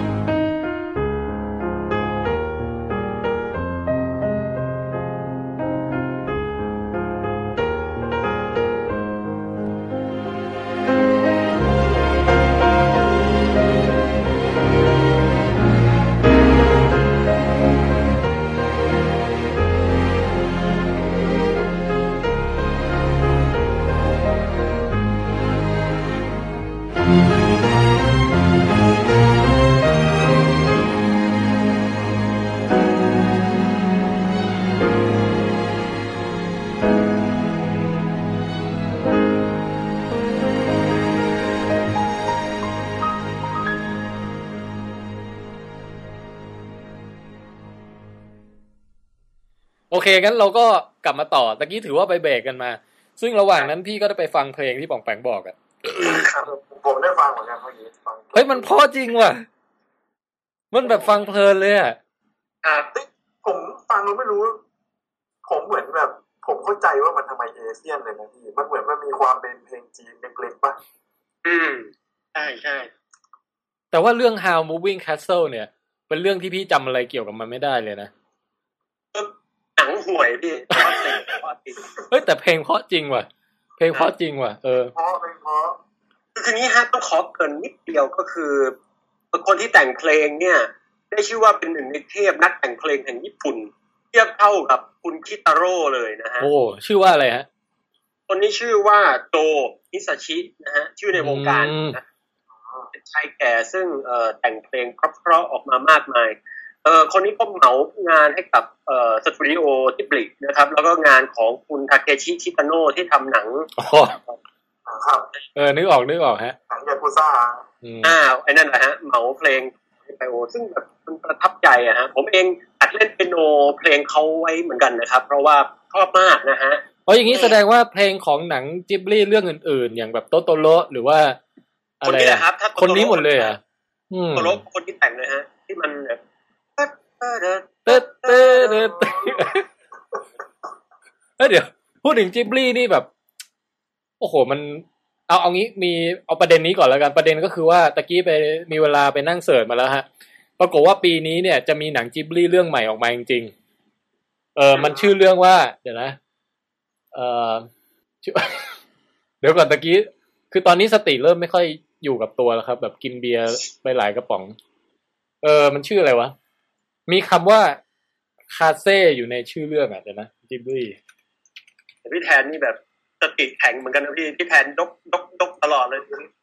เออจิบลี่คาเฟ่วันนี้ผมยังไม่เจอพี่แทนแบบเออมาอะไรนะพี่เลอตะกี้เลอแล้วจริงเหรอเออ นี่ฮะ ปีนี้จะเป็นปีที่มีการ์ตูนจิบลี่เรื่องใหม่จากฮายาโอะมิยาซากิคนพ่อนะฮะคนพ่อฮะเออ เป็นชื่อเรื่องว่าคาเซ ทาชินุนะครับอืมหรือภาษาอังกฤษว่า The Wind Rises เอ่อลมพัดหวนอะไรประมาณอย่างนั้นนะอืมรู้สึกว่ายงมันรู้สึกว่าจะเป็นการ์ตูนแนวอิงประวัติศาสตร์ เกี่ยวกับชีวประวัติของคนที่ออกแบบเครื่องบินลบให้กับญี่ปุ่นในสมัยสงครามโลกอะไล่ตั้งแต่วัยเด็กของเขามาเลยความฝันที่อยากจะบินได้เลยประมาณนั้นนะโคตรแนวอะพี่เออมันน่าเขาบอกว่าน่าจะเป็นการ์ตูนที่รีดน้ำตาแบบ เป็นแนวเดียวกับพวกแบบ Grape of Firefly อะไรประมาณนั้นนะเออ ผมผมไม่ถนัดดูอะไรแนวนี้ซะด้วยเดี๋ยวเหรอแต่ในขณะเดียวกันก็จะมีฉากแฟนตาซีเกี่ยวกับการบินการอะไรที่แบบสวยงามมากอะไรเงี้ย ซึ่งพี่ว่าน่าสนใจนะเออ เนี่ย เดี๋ยวรอ มันจะเข้าเมืองไทยไหมเนี่ยก็คงต้องเข้าอะนะเออผมว่าน่าจะเข้าเครือเอเปกอืมลีโดอะไรมาเงี้ยแล้วเด็กต่างจังหวัดดูไงวะรอโหลดบิดอย่างเดียวอะนะ ครับผมว่าหนังของจีพีเนี่ยผมว่า ผมไม่เรียกมันว่าการ์ตูนนะเรียกว่าเป็นอะไรฮะมันเหมือนเป็นศิลปะนะพี่อืมอืมแล้วแบบเนื้อเรื่องมันผมว่ามันก็ไม่ใช่การ์ตูนสำหรับเด็กอะอืม คือเด็กดูอาจจะแบบเพลิดเพลินไปกับภาพที่สวยงาม ภาพสวยนะครับ แต่อาจจะไม่ได้เข้าใจอะไรมากนัก อืมแต่ในเรื่องนี้ผมว่ามันแบบ มันมันแสดงถึงแบบ ความเป็นญี่ปุ่นมากอะอือืมมผมเคยอ่านเจอเขาบอกว่าญี่ปุ่นอะที่สังเกตว่าเวลาที่ดูหนังญี่ปุ่นมันชอบแบบมีโมเมนต์เงียบอะอืมอืมเขาบอกว่าญี่ปุ่นอะจะแบบเวลาการทำหนังอะบางทีเขาชอบแบบ ใช้ความเงียบเป็นตัวเล่าเรื่องอะอือืมมแล้วแบบเราต้องตีความเองคิดเองอืมอืมเหมือนที่เราจัดเราเราจัดรายการกันอยู่เนี่ยฮะ มันสักพักก็จะมีแบบโมเมนต์เงียบนะเออ เป็นช่วงที่แบบให้ผู้ฟังเนี่ย ได้เติมจินตนาการของตัวเองลงไปอ่าจริงๆเราตั้งใจอย่างนั้นนะครับคือให้พูดถึงอันนี้โยงไปแบบปรัชญาการการจัดวางกระถางต้นไม้ ซึ่งพี่เพิ่งค้นพบเมื่อไม่กี่วันก่อนเนี้ยตอนแรกอะพี่พยายามจะแบบว่าอัดทุกอย่างให้มันเต็มพื้นที่ให้หมดเว้ยครับแล้วปรากฏว่า ไอ้ต้นไม้คือพี่ปลูกหม้อข้าวหม้อแกงลิงอะนะอืม ปรากฏว่าหม้อมันก็แบบถูกซุกซ่อนแบบถูกบังถูกอะไรกัน พี่เพิ่งเมื่อกี่วันก่อนเนี้ยพี่เพิ่งมาแบบแยกแบบให้เกิดช่องว่างขึ้นระหว่างกระถางเว้ยครับผมความว่างตรงนั้นน่ะแม่งทำให้ทุกอย่างดูสวยงามขึ้นมาเยอะมากเลยเว้ยโอ้โหเออ คือมันต้องรู้อะไรเดี๋ยวพี่เออกลับมาที่จิบลี่อีกรอบนะฮะเออคือ เมื่อใดก็ตามที่คุณฮายาโอมิยาซากิออกการ์ตูนเนี่ยสักเรื่องหนึ่งเนี่ยมันเป็นสิ่งอะไรที่น่าตื่นเต้นน่าติดตามมาก และบางครั้งเนี่ยเราก็ผิดหวังอย่างเช่น How Moving Castle ก็ไม่ฟินเท่าไหร่ ปองโยจริงๆก็ภาพสวยมากแต่เนื้อเรื่องก็ไม่ค่อยฟินเท่าไหร่ เออก็เลยก็เลยทำให้รู้สึกว่า ไอ้ภาคเนี้ยมันจะมันจะดีไหมหมายถึงว่าไอ้เรื่องใหม่นี้มันจะดีไหมแต่เท่าที่เข้ามาดูใน IMDB นะครับ ตอนนี้คะแนนอยู่ที่ 8.2 เต็ม 10โอ้ ก็น่าจะดีอยู่นะถือว่าเยอะมาก เออ ถือว่าแบบแหมน่าจะน่าจะฟินอยู่นะฮะ เรื่องนี้ อืมเออพวกเรานี่ถามจริงฮะเคยมีใครไปให้คะแนนใน IMDb ไหมฮะเนี่ยอยากรู้เคยบ้างนะเคยแบบ แต่ไม่ได้ให้เป็นกิจวัตรอะ คือแบบถ้าวันไหนเกิดอารมณ์แบบเพิ่งไปดูเรื่องนี้มาแล้วเสิร์ชเข้ามาเจอ IMDB พอดีก็ให้ดาวสักหน่อยอะไรอย่างเงี้ยแต่ไม่เคยถึงขนาดแบบไปเขียนรีวิวอะไรอย่างเงี้ยนะส่วน ใหญ่ให้ดาวไม่ดอทเทนดอมโทผมไม่แค่ให้ดาวอะไรอย่างเงี้ยเออมองแปลกอะไม่เคยครับ เนี่ย ผมว่าผมจะเริ่มเข้าสู่ IMDb แล้วพี่ เข้าสู่โลกของการ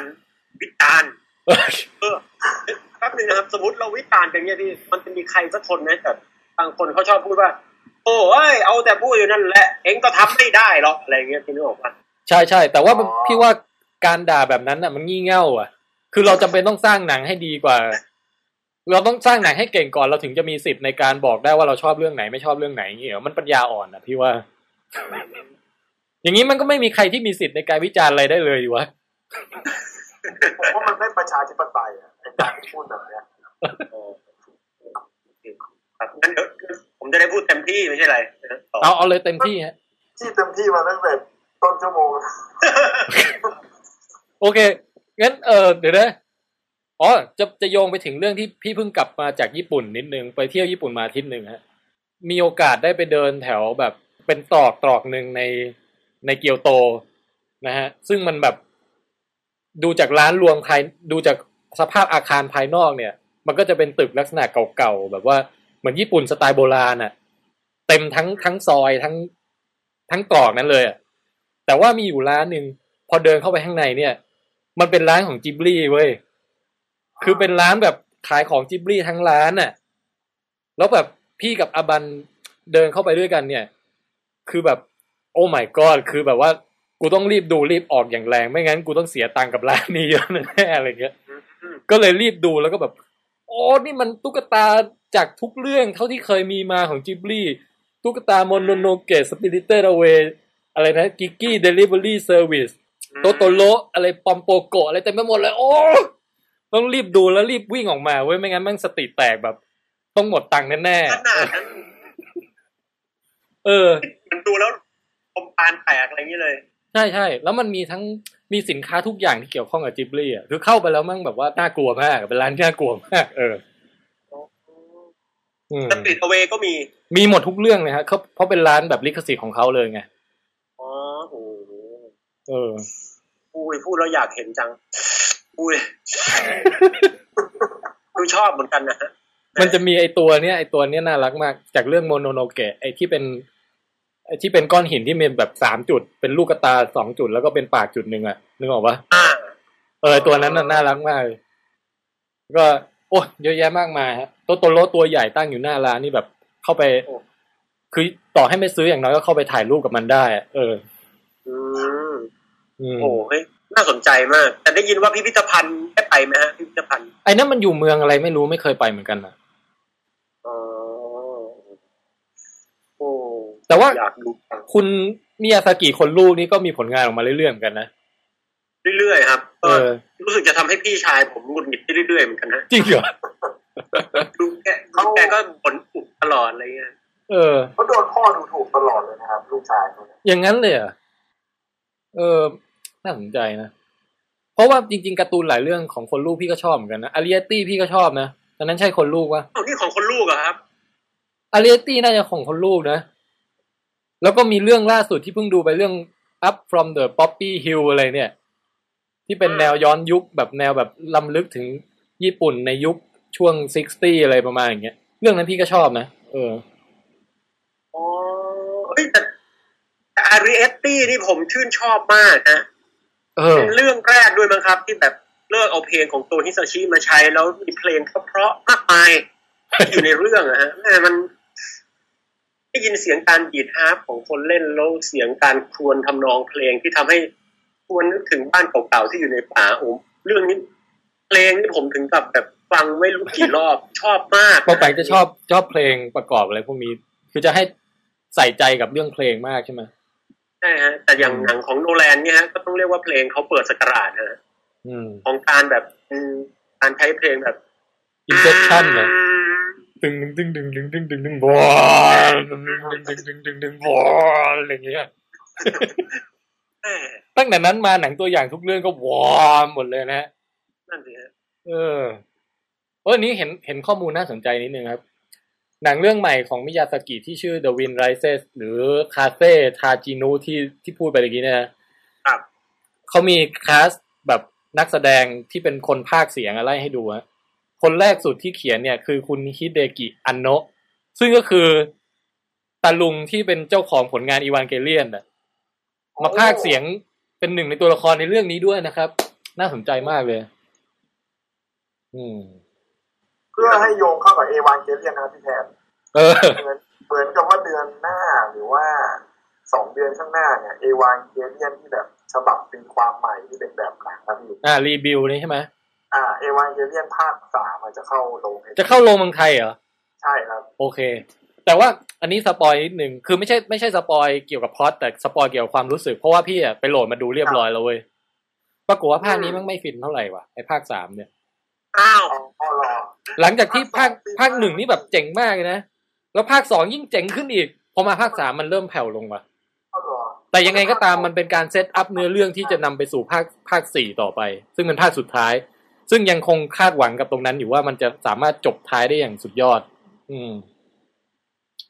แต่ภาคสามนี่ผิดหวังเล็กน้อย เออ จะว่าไปภคสองแล้วที่แบบฟินมากเลยพี่ภาคสองมันแบบโอ้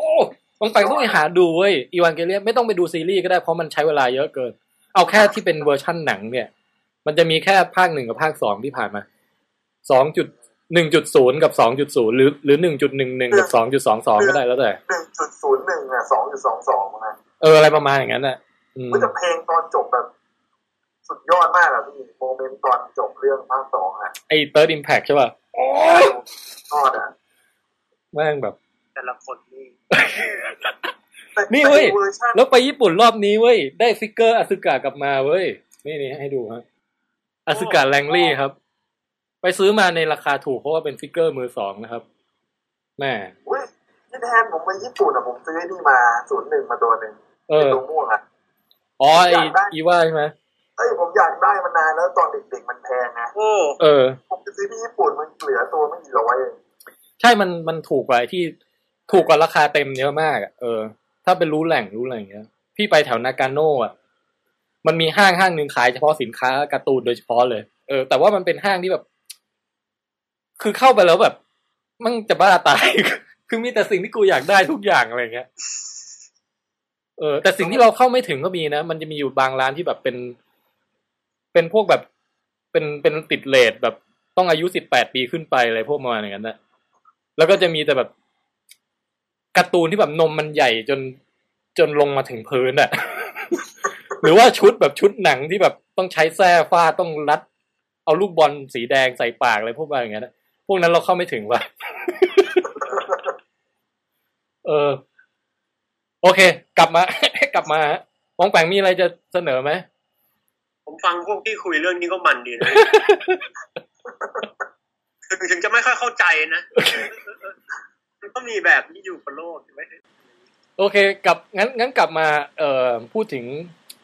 หนังที่นอกกระแสสักนิดหน่อยฮะที่ที่ไปดูมาแล้วชอบแล้วอยากจะนำเสนอว่า ถ้าใครยังไม่เคยดูเนี่ยเอ่ออยากให้ไปหาโอกาสดูนะเอ่อเรื่องที่หนึ่งสำหรับพี่เนี่ยคือเรื่อง Side Effect ฮะโซเดเบิร์ผมจะพูดเรื่องนี้เนี่ย คุณแจ็คได้ดูไหม Side Effect ผมดูเดี๋ยวไม่เลยผมเปลี่ยนอีกเรื่องก็ได้ เออ ไซเอฟเฟกพี่ชอบมากเลยว่ะพี่ว่ามันเป็นหนังโซนระเบิดที่แบบ มันค่อยๆบิวอารมณ์แล้วก็พอถึงช่วงกลางๆช่วงท้ายๆเนี่ย มันเหมือนแบบ เป็นรถไฟที่นำพาเราไปสู่ความพล็อตแบบหักมุมอะไรหลายอย่างมากมายได้อย่างมันมากอะเออ ผมว่าเราเล่าเรื่องย่อให้พี่ตกแต่งแล้วครับ คือพี่พี่ไม่แน่ใจว่าพี่จะสามารถเล่าเรื่องย่อได้หรือเปล่าเพราะว่าพี่ดูนานพอสมควรคุณแจ็คลองแล้วกันนะผมลองเอาแบบคร่าวๆนิดห เอน่อยอนะแต่อย่าสปอยเลยนะเรื่องเนี้ยไม่ไม่เรื่องนี้สำคัญที่สุดคือต้องห้ามสปอยใดๆทั้งสิ้นเว้ยเออ คือคือใช้อันนี้ผมเฟแบบ Side Effects สัมผัสอันตรายอืมถ้าผมแบบสรุปเรื่องที่แบบมันเฉพาะใน trailer แล้วนะพี่เออครับคือมันเหมือนกับว่ามันเรื่องเกี่ยวกับเรื่องของผลข้างเคียงของยาพี่ตามชื่อ Side Effect เลย อืมคือถ้าเราดูตาม trailer เนี่ยตัวนางเอกอะ มันเหมือนกับมันมีปัญหามีปัญหาทางเขาเรียกว่าเป็นเหมือนโรคซึมเศร้าอะอืม แล้วมันก็ได้กินยาเพื่อรักษาโรคซึมเศร้าอะแล้วมันมีอาการ side effect ขึ้นมา มีผลอืมข้างเคียง และที่ร้ายที่สุดคือมันไปฆ่าแฟนมันซึ่งตรงนี้จะว่าไปสปอยนิดหนึ่งเหมือนกันเลยไม่ไม่ผมในตัวอย่างเหมือนมันมีนะใช่แต่ว่าถ้าไม่รู้อะไรเลยจะดีที่สุดนะอ่างั้นผมอยู่แค่นี้ดีกว่าดูแค่นี้พอแล้วผมเออว่าเรื่องมันจะเป็นประมาณเนี้ยโอ้ผมไปอุดหูไว้นะฮะโอเคครับ เอาเอาเป็นว่ามันปูพื้นมาเป็นเรื่องเกี่ยวกับ ผู้หญิงคนหนึ่งที่เป็นโรคซึมเศร้า อะ แล้วก็โยงไปถึงการที่ไปหาหมอ ซึ่งก็คือพระเอกของเรื่องคือจูดลอแล้วจูดลอก็แบบให้ยารักษานู่นนี่นั่น แต่สุดท้ายอะ มันจากจากการที่ตอนแรกเราบรรยากาศหนังมันจะเหมือนกับว่า เอาละเรามาติดตามดู เอ่อเรื่องราวเบื้องลึกเบื้องหลังของแวดวงยา แวดวงการแพทย์อะไรอย่างเงี้ยนะว่าแบบมันมีมันมีความ อะไรอะไม่ตรงไปตรงมาไงบ้างที่เป็นเบื้องหลังของมันอะเออแต่ปรากฏว่าพอทำไปทำมามันเริ่มตื่นเต้นขึ้นแล้วมันกลายเป็นหนังสืบสวนสอบสวนฆาตกรรมอะไรอย่างเงี้ยนะเดี๋ยวว่าไม่ต้องอยู่ตรงนี้ก่อนเออมันจะสปอยแล้วเนี่ยผมว่ามันย่อเรื่องยากนะเรื่องเนี้ยอืมคือแค่พูดแบบอารมณ์ที่เราดูมันก็เหมือนสปอยแล้วอะใช่ใช่แต่ยังไงก็ตามนี่เป็นเป็นหนึ่งในหนังโซเดอร์เบิร์กโซเดอร์เบิร์กที่พี่ชอบมาก เออเออเดี๋ยวแป๊บนึงเดี๋ยวนะจะไปดูฮะเดี๋ยวจะไปดูเออ ไม่แต่ Side Effects นี้เซอร์ไพรส์มากเลยนะเออ คือมันมาเงียบๆใช่ไหมผมมาผมไปดูแบบ คือบ้านผมอยู่แถวสยามไงมันอยู่ผมหลังๆผมชอบไปดูโรงหนังสกาล่าลิโดอะอืมแล้วตอนมันมีเรื่องนี้เข้าอะ ผมว่าเออมันก็น่าจะสนุกดีนะอะไรเข้าแบบไม่มีความหวังเลยเฮ้ยแต่เจ๋งว่ะอืมปองแปงเคยดูหนังโซเดอร์เบิร์กอะไรมั้งปะน่าจะเคยอยู่แล้วอะนี่คือคือชื่อไม่ค่อยคุ้นเลยอะ สตีเฟนโซเดอร์เบิร์กทำทั้งหนังแนวดังและแนวนอกกระแส ถ้าแนวดังๆหน่อยก็พวก Ocean Eleven อะไรพวกเนี้ยอ๋อ หนังที่ผมดูไม่รู้เรื่องนั่นเอง ดูตอนเด็กกับพี่ Ocean Eleven มันย้อนไกลขนาดนั้นเลยวะถึงปองแปงเป็นเด็กเลยเหรอเด็กนะผมรู้สึกเด็กนะตอนนั้นม.ต้นหรืออะไรเงี้ยครับเออ ผมอยากพูดเรื่อง Twelve Monkey อะพี่โอ้ได้เลยพี่ พอพูดถึง Ocean Eleven ผมนึกถึง Twelve Monkey ฮะเหรอทำไมอะ มันต่อจากสิบเอ็ดก็สิบสองพอดีอะโถ่เอ้ยอย่างนี้ทำไมไม่ไป Ocean Twelve หรอวะไม่แล้วปองแปงปองแปงอยากจะพูดอะไรเกี่ยวกับทเวลมังกี้เหรอฮะอ๋อแค่จะบอกว่าเคยดูตอนเด็กแล้วผมไม่รู้เรื่องเลย แล้วแล้วอยากรู้มันหนังดีไหมอะเพราะผมรู้สึกดูแล้วหลอนๆเหมือนแบบ อะไรไม่รู้แบบอืมคุณลิตทำตัวโหดๆอะไรอย่างเงี้ย เออคือพี่ก็ดูตอนเด็กๆเหมือนกัน แล้วก็รู้สึกว่าตอนนั้นนะชอบมากอืมแต่ว่าตั้งแต่นั้นมายังไม่เคยกลับมาดูอีกรอบเลยว่ายังชอบอยู่หรือเปล่า อืมส่วนผมดูตอนเด็กๆอะผมไม่ชอบเหรอดูไม่รู้เรื่อง แล้วผมมาดูอีกทีตอนปีที่แล้วอะเออปีที่แล้วนี่เองเหรอเป็นยังไงฮะผมเห็นมันลดราคาอยู่ไงเออครับเฮ้ยเจ๋งนะเจ๋งมากอะเออ มันมีแบทพิทเล่นบทเป็นคนบ้าด้วยนี่ใช่ป่ะเป็นคนบ้าครับ เออมีแบทพิทด้วยเหรอมีแบทพิทด้วยแล้วก็บรูซวิลลิสตอนนั้นก็ยังแบบยังก็ไม่ได้หนุ่มแน่นมากอะนะ แต่ว่าก็คือยังอยู่ในช่วงพีคอยู่อะเออไม่มีแบทพิทมีครับเล่นเป็นคนเพี้ยนเลยครับโชว์ตูดด้วยนี่ใช่ไหมมีฉากโชว์ตูดแบทพิทโชว์ตูดฉากเหมือนนี้ว่ามีโชว์ตูดพล็อตเกี่ยวกับอะไรครับโทษนะมันมีเรื่องของการย้อนเวลาใช่ไหมมันคือเหมือนกับว่าโลกในอ นาคตมันมันโลกมันพังอะพี่ที่บอกแปลงแล้ว แล้วเหมือนกับแบบนักวิทยาศาสตร์จะส่งคนย้อนเวลามาหาองค์กรนะที่มันเป็นตัวคือจะมาป้องกันไม่ให้ ไม่ให้เกิดเหตุการณ์หายนะขึ้นว่างั้นเถอะครับ อืม ก็เออ พี่ก็จำเนื้อเรื่องอะไรไม่ได้แล้วอะจำได้แต่ว่ามันเป็นหนังที่สร้างบรรยากาศได้แปลกแหวกแนวดีสำหรับยุคนั้นนะนะมันดาร์กมากใช่ไหมพี่ อันนี้ไม่รู้ว่าจำไม่ได้แล้วอะพี่มีแพทคิดเล่นจริงด้วย โอ้โห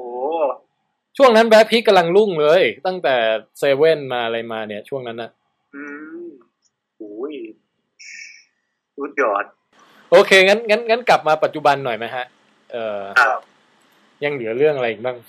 เอาตะกี้คุณแจ็คจะสลับด้วยอะไรไหมเห็นบอกว่ามีหนังนอกกระแสที่อยากจะแนะนำมันเหมือนนอกกระแสไหมแต่ว่าคนไทยไม่ค่อยพูดถึงกันนะพี่ เออ เรื่อง Flight นะพี่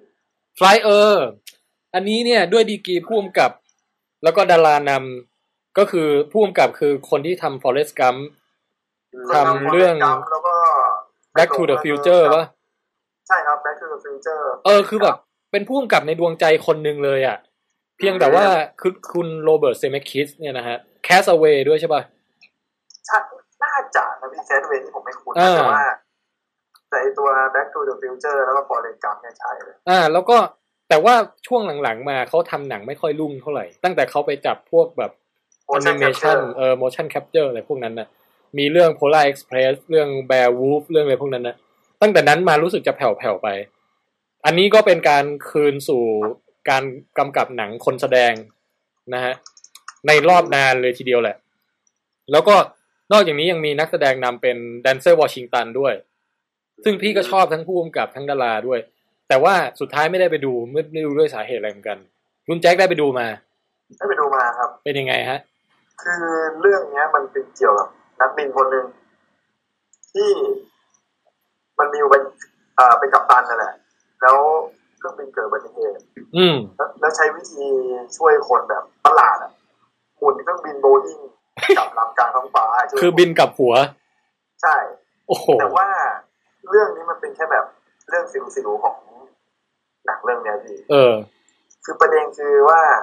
ระหว่างที่ตอนที่มันช่วยคนเสร็จมันก็มีคนยกย่องมันมากมายเลยนะเออแต่มันดันเป็นประเด็นว่ามันไปตรวจร่างกายมา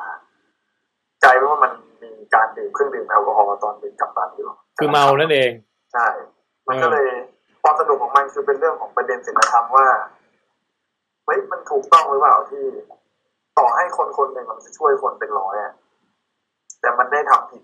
บางสิ่งไปเนี่ยคือเมาเมาระหว่างขับเครื่องบินว่างั้นเถอะ คือถามว่าเมาไหมถ้าเราดูในเรื่องเราจะเหมือนว่ามันไม่ได้เมาอะไร อืม แต่มันมีแอลกอฮอล์อยู่ในร่างกาย เอออันนี้ก็เป็นประเด็นที่น่าคิดนะคือถ้าเมาแล้ว สมมุติว่าถ้าเกิดกินเหล้า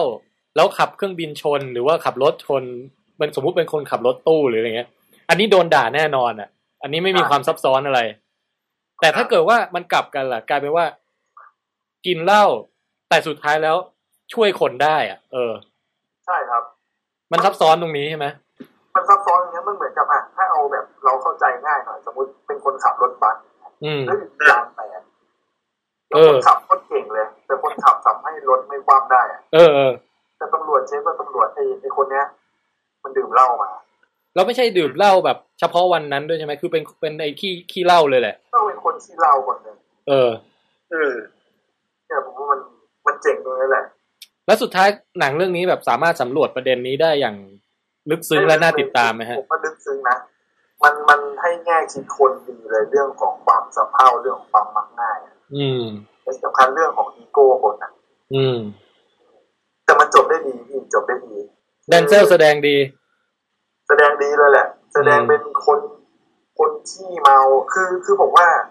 จุดที่แสดงดีที่สุดของตัวแดนเซอร์วอชิงตันอะอืมคือครึ่งเรื่องแรกอะเขาแสดงถึงความเป็นคนอีโก้สูงอะพี่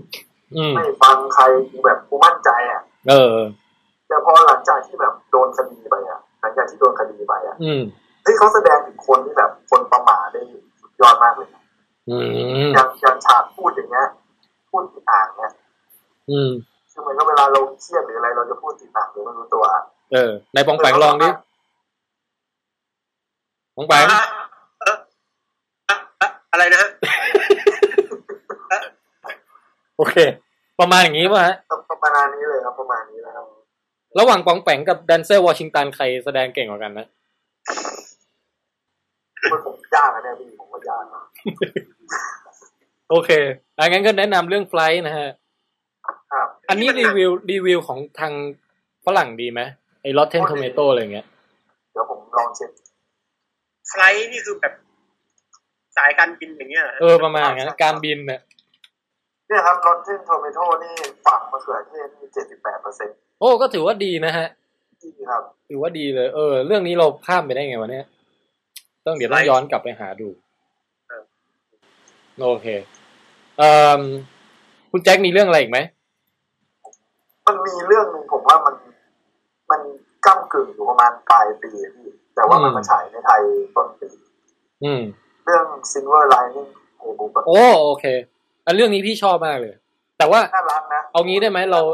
ถ้าเราไม่จำกัดว่าจะต้องเป็นปีนี้เท่านั้นเนี่ยคำสนทนามันจะยาวแบบบานปลายมากอะเรามาจำกัดเฉพาะแบบของของปีนี้หรือของฤดูกาลนี้ดีไหมเออแต่ว่าแต่ว่าเห็นด้วยว่า Silver Lining Playbook เนี่ยสนุกมาก เออปองแปงเคยดูปะไม่เคยครับ โอเค งั้นไปหาดูทันนะฮะอืมเรื่องชื่อชื่อชื่อยาวมากพี่อะไรนะ Silver Lining Playbook เป็นหนัง Silver หนึ่งในหนังที่เข้าชิงออสการ์ปีที่แล้วอะ Silver Lining Playbook อืม เอางี้ดีกว่าพี่จะนำเสนออีกเรื่องหนึ่งที่ที่ที่แบบ เอ่อเพิ่งเข้าโรงนี้เองอะ เรื่อง Only God Forgive อ๋อคุณแจ็คได้ดูว่าให้ไปดูเลยพี่ พี่ไปดูเว้ยเพราะว่าพี่แบบเข้าไปโรงในโรง ทีไรก็ไม่กล้าไอ้เรื่องเนี้ยพี่ตั้งใจไปดูเลยเว้ยเพราะว่าพี่ชอบเรื่อง Drive มากครับเรื่อง Drive คือผลงานชิ้นก่อนหน้านี้ของผู้กำกับคนนี้ แล้วพระเอกก็เหมือนเดิมก็คือไลอ n นสกอตไลอ n นกอสลิงอืมของคุณชื่อกับผู้กำกับนะพี่ผมชอบเออชื่อคุณนิโคลัสไวดิงเลฟเฟนอะไรประมาณอย่างนั้นป่ะใช่พี่ชื่อเขาแบบ ใช่ไหมเป็นเป็นชาวอะไรที่ไม่ใช่ ไม่ใช่ชาติธรรมดา คือไม่ใช่อเมริกาหรืออะไรอย่างเงี้ย ก็เลยชื่อแปลกๆหน่อย อะไรนิโคลัสไวดิ้งแล้ว ไวดิงเลฟเฟนอะไรประมาณนั้นนะเออเอออีกอีกอีกข้อน่าสนใจหนึ่งก็คือว่าเรื่องเรื่อง Only God Forgive เนี่ยถ่ายเมืองไทยทั้งเรื่องเลย แล้วก็มันคือเมืองไทยจริง ๆอะคือแบบ มีร้านก๋วยเตี๋ยวร้านอะไรแบบคนดาดาราที่ไปแสดงก็มีคนไทยเยอะ อืมหนึ่งในนั้นก็มียาย่าหญิงด้วย แล้วก็มีอีกคนหนึ่งเอ่อซึ่ง ซึ่งแบบพวกเราไม่ได้รู้จักว่าเป็นดาราไทยที่ดังหรืออะไรแต่ว่า โอ้พี่ชอบเขาจากเรื่องนี้มากอะ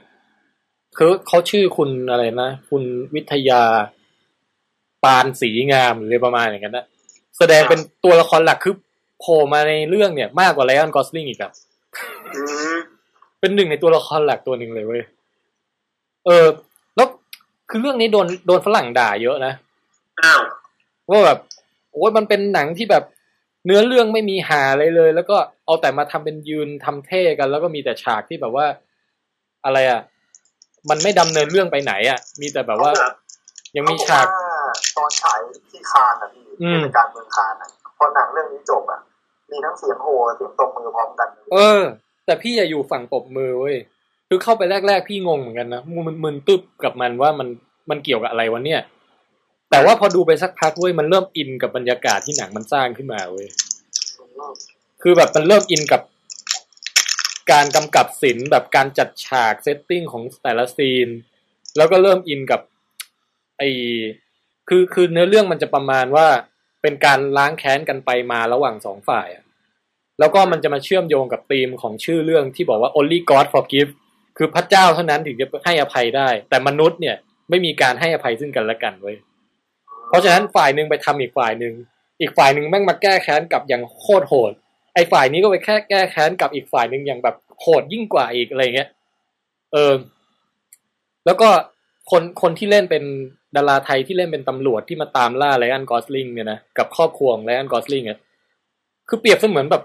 มันไม่ใช่คนที่อยู่ในโลกของความเป็นจริงอะมันมีความเหนือจริง มีความแบบ เหมือนกับราวกับเล่นเป็นยมบาลที่มาตามทวงหนี้กรรมของของคนที่ได้ทำบาปเอาไว้อย่างนั้นนะอืมคือสีหน้าจะนิ่งเรียบเฉย แล้วก็แบบ ควักดาบออกมาแล้วก็แบบเป็นตำรวจอะแต่แต่ว่าจะมีดาบมีดาบเป็นอาวุธประจำตัวแล้วก็แบบว่า คือปราบปราบปรามผู้ร้ายได้อย่างแบบเวอร์แบบ เวอร์มากจนกระทั่งแบบดูไปก็ทั้ง ทั้งอินไปทั้งขำไปด้วยในความเวอร์ของมันอะไรอย่างเงี้ยนะเอโออลิกอดฟอร์กิฟ Only God Forgive เว้ยแล้ถ่ายในไทยด้วยนะคือคือถ้าใครไปดูหนังเรื่องนี้อะ เราไม่เคยรู้จักเมืองไทยมาก่อน จะจะจะคิด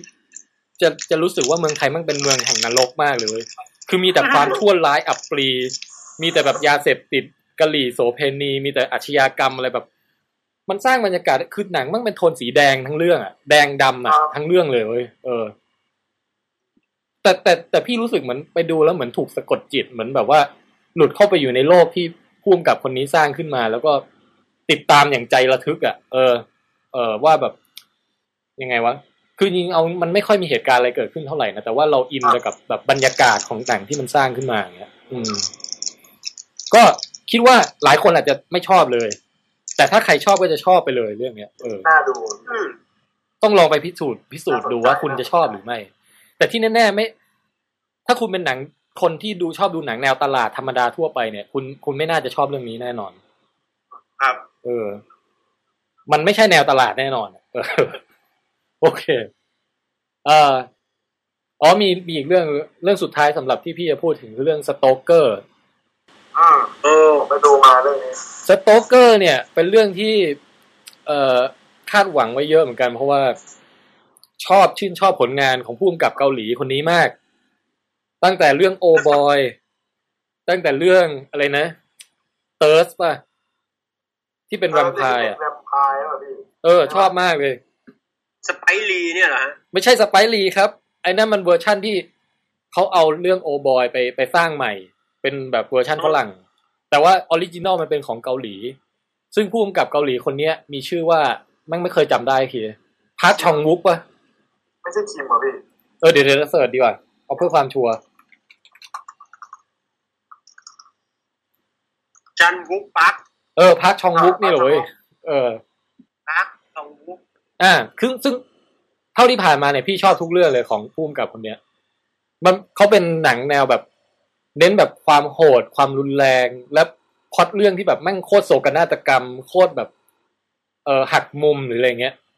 มีความแบบความความมืดมน แต่ขณะเดียวกันก็ชวนติดตามมากอะในในผลงานทุกเรื่องของเขานะ เออสโต เกอร์แปลว่าอะไรอะ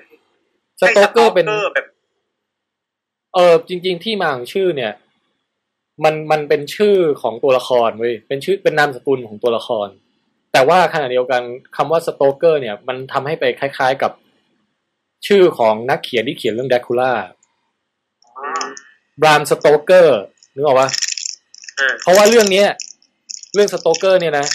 มันจะมีการสื่อไปถึงความเป็นแวมไพร์นิดๆหน่อยๆ แต่ไม่ได้ออกมาอย่างชัดเจนเฮ้ยจริงเหรอพี่ผมดูผมนึกไม่ถึงเลยนะเออนั่นหรือมันมันมันแฝงไว้อย่างเนียนมากจนแบบว่า คุณอาจจะไม่ต้องตีความไปทางนั้นก็ได้ แต่ถ้าคุณจะตีความคุณก็ตีได้เหมือนกัน อย่างไรก็ตามเดี๋ยวนะแป๊บหนึ่งเอ่อพาร์คชานวุกนะฮะผมเสิร์ฟให้คะแนนเยอะเหมือนกันนะครับหน่อยแล้วกันสมมติใครจะอยากดูหนังพาร์คมันผมว่าให้เริ่มจากโอบอยก่อน โอบอยก่อน อืม แล้วก็จะมีเป็นเขาเรียกเป็น trilogy แห่งการล้างแค้นเว้ยเป็น vengeance trilogy ของผู้กำกับคนเนี้ย มันจะมีเรื่องอะไรบ้างนะ มีเรื่องโอบอยเนี่ย มีเรื่อง sympathy for Mr. Vengeance มีเรื่อง Lady Vengeance อีกเรื่องหนึ่งสามเรื่องเนี้ยคือแบบสุดยอดแห่งหนังล้างแค้นสไตล์เกาหลีอะเออนะแล้วก็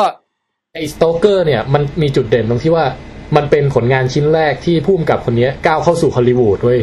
คือเมื่อก่อนก่อนหน้าเนี้ยเขาทำแต่หนังเกาหลีก็คือหนังเกาหลีไปเลยไงแต่นี่เป็นเรื่องแรกที่เขามากำกับดาราฝรั่ง เอ่อมาทำหนังในภาษาอังกฤษอะไรเงี้ยนะเออซึ่งพี่พี่รู้หสึรืกอว่าว่าทำได้ดีพี่รู้สึกว่าทำได้ดีไม่ผิดหวังเลย เอออืมก็เป็นเรื่องราวของเอ่อผู้หญิงคนหนึ่งนำแสดงโดย คุณคนเดียวกับที่เล่น Alice in Wonderland อะไม่เหรอชื่อยาวๆ ชื่อจำยากหน่อย เมียเมียครับเมีย ชื่อเมียเหรอครับ ใช่ครับเมียครับเออชื่อเมียนะฮะ คุณคุณเมียวาสิโกวะโกกับคุณเมียวาสิกอสกานะฮะ แสดงเป็นตัวละครชื่ออินเดียสโตเกอร์ ซึ่งก็เอาแบบพล็อตแบบคร่าวๆที่สุดเลยก็คือว่า รู้สึกจะมีการจากไปของเจ้าหัวหน้าครอบครัวอะไรสักอย่าง แล้วก็มีงานศพเกิดขึ้น ทีนี้งานศพเนี้ยก็เลยรวมรวมญาติเก่าๆที่ไม่เคยเจอกันมานาน แล้วก็มีคุณอาของนางเอกเนี่ย ซึ่งเป็นเด็กอายุประมาณสักในเรื่องน่าจะประมาณสิบสี่สิบห้าหรือประมาณนั้นนะคือยังเพิ่งเริ่มเป็นสาวยัอะงเอเด็กออยู่ยังเด็กแล้วก็จากการพบกันของคุณอากับหลานสาวเนี่ย มันเหมือนเป็นการไปจุดประกายอะไรบางอย่างในตัวหลานสาวที่แบบ เหมือนเป็นด้านมืดของเธอที่ ถูกจุดให้มีชีวิตขึ้นมาในจากการพบกันครั้งเนี้ย แล้วก็เป็นเรื่องราวเกี่ยวกับการค้นพบด้านมืดตรงนั้นของตัวละครหญิงตัวเนี้ย เออ แล้วก็เป็นจากนั้นมันก็แบบดำเนินเรื่องไปในลักษณะว่า ให้ติดตามว่าเฮ้ยเบื้องหลังของตัวละครลึกลับที่เป็นคุณอาเนี่ย คือคือคือมีความเป็นมายังไงกันแน่อะไรเงี้ย เออนะแล้วก็เชื่อมโยงกับ เอ่อการเติบโตของ ตัวละครหญิงตัวเอกตัวตัวนี้ยังไงอะไรประมาณเนี้ย แล้วมันทำได้น่าติดตามมาก เออ คุณแจ็คว่าไงฮะผมจำเนื้อเรื่องไม่ค่อยได้นะแต่ผมจำได้ว่าไอ้ครอบครัวเนี้ยแต่ละคนที่มีปัญหาทางจิต ใช่ใช่อ๋อต้องลืมบอกไปว่าคุณแม่เนี่ยแสดงโดยนิโคลคิดแมนนะครับสามคนนี้นี่เออประหลาดอะพี่ แล้วก็คนคุณอาเนี่ยแสดงโดยคนที่ถ้าจะคุ้นสุดก็มาจากเรื่อง Watchmen น่ะเป็นตัวร้ายในเรื่อง Watchmen คุณแปงจำได้ปะที่เป็นเป็นที่ speed เร็วๆเหรอฮะเออไอตัวนั้นแบบตัวที่มันคิดจะแบบทำลายโลกทั้งหมดเพื่อ reset ใหม่อะไรเงี้ยเออไอ้ตัวผอมๆมาพี่ผอมสุดในแก๊งอะนั่นแหละ แล้วเขาแสดงเรื่องนี้ได้แบบดูเป็นคนโรคจิตมากอะ่ะเออเรื่อง Stoker เนี่ย แต่ในขณะเดียวกันก็เป็นคนโรคจิตที่แบบมีเสน่ห์ดึงดูดลึกๆบางอย่าง ที่ทำให้เราแบบว่าคอยตามอะเออ รู้สึกว่าเป็นคน character ที่เท่เออนะ โอเค ก็อะพี่หมดแล้วสำหรับหนังที่อยากจะพูดถึงนะฮะของแปงมีอะไรไหมอ่า ก็สมควรแล้วครับตอนนี้หมดแล้วครับ หมดแล้วนะไอ้ now you see me อะไรนี่จะพูดนิดหน่อยไหมก็ถูกที่ฮะผมชอบนะเรื่องเนี้ยพี่ไม่ได้ดูเพราะว่ารู้สึกเขาโดนด่าเยอะก็เลยขี้เกียจไปดูเอาอีกแล้วเรื่องนี้สนุกนะ ผมเหรอว่าสนุกนะไม่คือผมสนุกแบบไม่ต้องคิดมากหรือว่าไง ใช่ใช่ผมว่าสนุกแบบไม่คิดมาก เออ แล้วบองแปงว่าไงดูฮะเพลินอะคือคือผมแค่รู้สึกงี้ฮะ อย่างนี้เดี๋ยวเดี๋ยวเดี๋ยวต้องเรียน คือไอ้ Now You See Me เนี่ยเป็นหนังที่ผมรู้สึกว่าเป็นการนำมายากลมาใช้ในหนังได้อย่างน่าสนใจมากนะครับ อืมเออ หนังก่อนหนั้นนั้นที่เห็นเนี่ยมี Illusionist นะฮะกับ The Prestige นะครับ The Prestige อ่าแต่ว่าในเรื่องนี้เนี่ยเอามาใช้ในแบบ pop popไปรุ่นหนุ่มสาวสนุกสนานอะไรเงี้ยซึ่งผมเองไม่เคยเห็นในหนังเรื่องไหนที่ที่ทำออกนำมายากลออกมาได้มีสีสันชีวิตชีวาขนาดนี้นะใครก็ตามที่ได้ดูตัวอย่างหนังเนี่ย คุณก็จะได้พบเลยว่าการเอามายากลมาปล้นแบงค์เนี่ยเฮ้ยมันเป็นไปได้ยังไงแล้ว ระบบความรักษาความปลอดภัยของแบงค์เนี่ยมันมันมันต้านมายากลหรือศิลปะการลวงตานี้มันอยู่เชียวหรือแล้วเป้าหมายของพวกเขาเขาต้องทำทำไปเพื่ออะไรคือทุกอย่างมันชวนให้เรารู้สึกติดตามว่า แล้วต่อไปเขาจะทำอะไรก้าวต่อไปก้าวต่อไป แล้วนายูซีมีเนี่ยเขาพูดว่ายิ่งคุณอยู่ใกล้เท่าไหร่ คุณยิ่งเห็นชัดเท่านั้นแต่นั่นแหละคุณยิ่งถูกลวงได้ง่าย มันยิ่งทำให้เรารู้สึกหวาดระแวงเนี่ยซึ่งผมว่าน่าสนใจนะฮะแต่ถ้าจะถามว่ามันมีจุดเร่อไหมมันมีครับ แต่ว่า มันไม่เยอะแล้วก็แต่ละจุดเนี่ยเรียกได้ว่าก็ช่างหัวมันเถอะนะจะเอาอะไรเล่าอะไรเงี้ยฮะโอเคครับอืม มันก็ว่าเหมือนแบบซูเปอร์แมนบินได้คุณจะมาจับผิดอะไรก็ปล่อยปล่อยๆไปเหอะอะไรประมาณนั้นเหรอทำนองนั้นฮะทำนองนั้นก็ถือว่าเป็นเรื่องเอาเอาหน้าอะไรเงี้ยฮะอืมฮะ อืมเออคุณว่าไงฮะมีมีมีจุดเริ่มไหมฮะมีจุดที่ไม่ค่อยชอบไหมอย่างผมเนี่ยอ่าอันนี้ spoil ละอย่างเอ่อพวก special effect ต่างๆ ผมรู้สึกไม่ค่อยพอใจเอางี้แล้วกันเพราะพี่แทนยังไม่ได้ดูพี่แทนดู อ่า now you see me คุณแจ็คมีอะไรจะบอกไหมครับ ชอบเหมือนกันใช่ไหมที่ปองแปงนี่จัดเต็มมาแล้วครับ โอเคครับ แต่แต่ผมผมสรุปสรุปง่ายๆว่าถ้าแบบ ไม่คิดอะไรมากมันเป็นหนังที่เรา ดูจบแล้วเรายิ้มได้อะพี่โอเคอืมอืมอืมเยี่ยมเลย ทีนี้อะช่วงสุดท้าย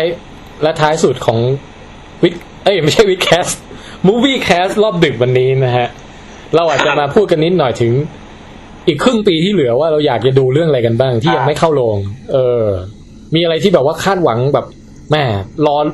ตั้งใจรอดูเรื่องนี้เลยผมว่ามีเรื่องหนึ่งนะพี่ Smaug Smaug สองพี่ผมไปรอดู Smaug ใช่ไหม The Hobbit นะฮะ มีชื่อมีชื่อเรื่องออกมายังนะ Hobbit ตอนเนี้ยอ่า The Desolation of Smaug ครับพี่ โอ้โอเค ต้องไปเปิด dict ดูนะครับแปลว่าอะไร การอะไรการล่มอะไรสักอย่าง อืม คุณแจ็คมีเรื่องไหนบ้างอะ มีเรื่องนี้เลยพี่คาดหวังแบบโคตรๆอะ มีอยู่สองเรื่องเออมี Conjuring เรื่องหนึ่ง Con- อ๋อ The Conjuring ยังไม่เข้าใช่เมืองไทยใช่ไหมฝรั่งชมกันเยอะเลยยังนี่ครับ เพราะว่าคือเรื่องนี้ผมต้องบอกไว้ก่อนว่าความน่าสนใจของมันคือมันเป็นหนังสยองขวัญอืม แต่ความน่าสนใจมันไม่ได้อยู่ที่เนื้อเรื่องอะไรหรอกพี่ อยู่ตรงที่ว่าตัวคณะกรรมการที่จัดเรตติ้งให้กับหนังเรื่องเนี้ย ให้หนังเรื่องนี้เป็นเรต R อืมแต่เรต R โดยที่ไม่มีฉาก โป๊ฉากโหดฉากอะไรเลยนะพี่เขาบอกว่าเป็นเพราะความน่ากลัวของหนังล้วนๆที่ได้เรต Rอืมน่าสนใจ คือแค่น่ากลัวอย่างเดียวจนแบบใช่ติดเรทเลยน่ากลัวอย่างเดียวโอ้ my god อย่างนี้พี่จะกล้าดูว่ะพี่ว่าพี่ยังไม่กล้าไปดูในโรงแน่เลยวะอยากรู้มากว่ามัน Conjuring น่ากลัวยังไงเวลาเอออันนี้เล่าเกร็ดนิดนึงบางทีเป็นหนังไอ้หนังผีที่น่ากลัวมากๆเนี่ยคือพี่ไม่เชื่อเรื่องผีเรื่องอะไรอยู่แล้วนะแต่ว่าอย่างไรก็ตาม ผีมันไม่มีในชีวิตจริง แต่มันมีจริงในหนังไงแล้วเรารู้ว่ามันจะต้องออกมาแน่ๆเว้ยแต่มันจะออกเมื่อไหร่เนี่ย แล้วมันจะออกมาจากมุมไหน มันจะทำให้เราตกใจขนาดไหนไอ้ตรงจุดเนี้ยเป็นจุดที่ทำให้แบบเกรงมากอะ่ะอืมันมันกลัวมากนึกออกปะครับคือกลัวแบบกลัวตกใจอะเออพูดง่ายๆนะซึ่งซึ่งเวลาแบบบางเรื่องเนี่ย ถึงกับไม่กล้าไปดูในโรง เพราะว่าโรงนี่แม่งทั้งภาพใหญ่ ทั้งทั้งเสียงดังทั้งเลย มันรู้สึกแบบถ้ามันโผล่มาทีเนี่ยกูต้องตายแน่ๆไม่ไหวว่ะไม่ไหว ขอแบบโหลดมาดูในจอคอมแล้วกัน แล้วแบบแล้วพอถึงฉากที่แบบเดินเข้าไปแล้วรู้เริ่มลุ้นแล้วว่ามันมันจะโผล่มาจากส่วนไหนของจออะไรเงี้ย บางทีแมันถึงขั้นแบบว่าทำย่อขนาดจอให้เล็กลงอะแล้วหลีเสียงให้เหลือเบาๆ เพื่อที่ว่าพอมันโผล่มาแล้วจะได้ไม่ถึงกับตกใจมากนึกออกปะจะได้เซฟนะฮะเอออันนี้ปองแปงเป็นบ้างปะหรือไม่ค่อยดูหนังผีอยู่แล้วก็ คือถ้าทำก็เป็นอยู่แล้วครับผมผมผมมีวิธีอยากจะแนะนำท่านผู้ฟังด้วยฮะไม่สามารถอธิบายได้ แต่ว่า ผมจะใช้สองนิ้วอุดหูฮะอีกสองนิ้วปิดตานิ้วปิดปากแล้วอย่างนี้มันจะไปรู้เรื่องอะไรวะแล้วก็ค่อยๆแบบโผล่มาตอนมันปลอดภัยอ๋อแล้วคุณแจ็คเป็นไงครับแบบถึงขั้นต้องเบี่ยงสายตาไหมหรือว่าดูมันตรงๆเลย ผมกลับชอบดูหนังสยองขวัญนะ คือชอบในการที่จะถูกทำให้ตกใจแบบนั้นใช่ไหมใช่คือผมผมไม่เชื่อเรื่องผีนะเออผมชอบดูหนังอะไรแบบเนี้ย อืมมันสนุกดีเออ คือสำหรับพี่พี่ว่ามันมันหัวใจจะวายเกินไปอารมณ์อะสัญญาณายแต่มันก็จะมีบางบางอารมณ์บางห่วงที่แบบว่า เอาล่ะ เราอยู่ในโหมดดูหนังสยองขวัญละและณคืนเนี้ยคราวนี้จัดเต็มเลย จะมีวันวันที่รู้สึกแบบนั้น แต่ไม่ใช่ตลอดเวลา เออ มันมีอะสองเรื่องเลยอะกลางปีนี้มันจะมีเรื่อง Gravity อีกเรื่องหนึ่งที่โอ้เป็น Gravityี้โอ้โห อันนี้ Alfonso Cuarón ใช่ไหมฮะ ใช่ครับ Alfonso ที่กำกับแฮร์รี่พอตเตอร์ภาคสามอ่า แล้วก็ครับหนังไซไฟสุดยอดของเขาคือ Children of Men Children of Men เออที่มีฉากอะไรนะ ฉาก long take take ใช่ใช่ take อะพี่คุณแปงได้ดูปะ Children of Men ดูครับแต่ไม่จบอะฮะ คือแบบ มันจะ dark ไปไหนก็ไม่รู้อะพี่ก็เลยแบบ เพราะ Children of Men นี่มันพี่ว่ามันมาสเตอร์พี e มากเลยอะฉาก long take มันสุดยอดมากพี่เออคือหลังจากฉากนั้นไปสักประมาณสิบนาทีผมหลับแล้วผมก็ไม่ได้เปิดมาดูอีกอะอาจจะดูใน condition ที่แบบไม่เหมาะสมเต็มที่อะไรอย่างนี้มั้งเออแน่ Children of Menลูกของผู้ชาย ลูกผู้ชายหนังชื่อลูกผู้ชายนะฮะชื่อ Children of Men โอเค ทีนี้ไอเรื่องใหม่ของเขาคือ Gravity นี่น่าดูมากเลยนะ สุดยอดมากพี่ เป็นหนังที่แบบ ผมเห็นแค่ concept เรื่องว่าอยากจะดูแล้วอะ มันมีปล่อย trailer ออกมาบ้างแล้วใช่ไหมนี่แล้วครับ มี trailer ใหม่มาแล้วคือพี่อะรู้อย่างเดียวว่ามันเกี่ยวกับการผจญภัยในโล เอ้ย ในในวงโคจรรอบโลกอะคือไม่ได้ออกไปดาวอื่นหรืออย่างนี้นะ ต้องต้องอย่าเรียกว่าการมาจนภัยพี่ เออ เรียกว่าอะไรดีคือ เรื่องมันคือมีนักอวกาศนักบินอวกาศสองคน ออกไปแบบทำภารกิจอยู่นอกยานปกติอะพี่เออคนหนึ่งคือจอร์จคูนี่ป่ะคนหนึ่งคือจอร์จคลูนี่คนคือแซนด้าบูล็อกโอ้แล้วประเด็นคือมันมีเหมือนกับแบบ ผมจำไม่ได้ว่าอุกกาบาตหรือขยะอวกาศนะวัตถุอะไรบางอย่างถ้าวัตถุบางอย่างมาชนน่ะ เออ แล้วเรื่องทั้งเรื่องอะ คือเป็นเรื่องของ Sandra Bullock เนี่ยกระเด็นออกมานอกอวกาศ แล้วทำยังไงถึงจะรอดชีวิตได้อะไรอย่างนี้ไหมใช่พี่เหมือนเรื่องคงเหมือนแบบร้อยยี่สิบเจ็ดอะร้อยเรื่องร้อยยี่สิบเจ็ดชั่วโมงนี่มือติดหินแต่อันนี้คือสู่ความเวิ้งว้างไกลโพ้นนะพี่แต่คือเรื่องนี้นะ แค่เห็นโปสเตอร์กับแค่รู้ผู้กำกับเนี่ย พี่ดูแล้วอะพี่ยังไม่ต้องรู้เรื่องอะไรเลยอะดูแน่นอนเรื่องเนี้ย เออ โอเค อันนี้เป็นหนึ่งในอันที่แล้วใกล้เข้าโรงยังนะฮะ เออเหมือนกับ Conjuring นะ The Conjuring น่าจะมาก่อนเดี๋ยวๆนี้โอเค อันนี้เขาเขียนไว้ว่าที่เมืองนอกเนี่ยจะเข้าเข้าเดือนประมาณตุลาครับตุลาและช่วง fall นะฮะเออปองแปงมีเรื่องอะไรอยากดูไหมที่กำลังจะเข้าหรืออะไรอย่างงี้ อืม ตอนนี้ก็มี ไม่มีอะฮะเหรอครับช่วงนี้ไม่มีเลย Monsters U นี่ไงใช่ไหม Monsters U อ๋อท่านนั้น นับว่าใกล้ก็โอเคฮะแล้วก็มีเรื่องอะไรเนาะ The Hobbit พี่ว่าปีนี้เออใช่ใช่ใช่ Smaug Smaugเออเออพี่กำลังไล่ดู list หนังที่จะเข้าปีนี้อยู่นะเออ The Purge นี่ก็น่าดูเหมือนกันปะ The Purge คือพล็อตมันน่ะน่าสนใจแต่ว่าไม่รู้ว่าสนุกหรือเปล่าเป็นเป็นคะแนนแล้ว The Purge เนี่ยเป็นเรื่องเกี่ยวกับว่าเป็นสังคมในโลกอนาคตที่ว่า เออ แม่งมีอาชญากรรมน้อยมากอะคือทุกคนมั่งอยู่กันอย่างสันติ แต่ว่ามีกฎอยู่ข้อหนึ่งก็คือ ในปีในหนึ่งปีเนี่ยจะมีวันวันเดียวที่อนุญาตให้ทุกคนมั่งฆ่ากันได้เว้ยเฮ้ยโดยไม่ผิดกฎหมาย เออ นี่คือนี่คือจุดเริ่มต้นของเรื่องมัน แต่ว่าแล้วแล้วมันก็บอกว่า เป็นเพราะการมีวันใน Purge Day เนี่ยนะกับวันที่ให้ฆ่ากันได้เนี่ยทำให้สังคมแบบในช่วงวันอื่น ๆ ที่เหลือสงบสุขมากเว้ย สะกดไงครับ Purge P U R G เอา E จริง concept มันดีมากเลยนะพี่แทนเออ แต่ว่าตอนนี้ Rotten Tomatoes นี่สรุปแล้วนะพี่มะเขือเน่าได้สามสิบแปดเปอร์เซ็นต์จริงเหรอลบสามสิบแปดเปอร์เซ็นต์ไอ้เหี้ยเฮ้ยทำไม The Purge ได้น้อยจังอะฮะเออ ไม่รู้อะ ที่จริง concept มันน่าดูออกนะ แล้วก็มี ไอ้เรื่องเทอร์โบนี่น่าดูไหมหอยทากขับรถซิ่ง ไม่ค่อยน่าไม่ค่อยน่าดูเลย เออมีโอ้หนังหอยทากขับรถซิ่งถ้าในแง่หนังไซไฟสุดยอดที่เตรียมเข้าโรงเนี่ยนะ อีกเรื่องหนึ่งก็คือ Elysium อ๋อ Elysium นี่คือผลงานของคนที่ทำ District 9ใช่ไหมนิวบลูแคมป์เออ คุณนิวบลูแคมป์เนี่ย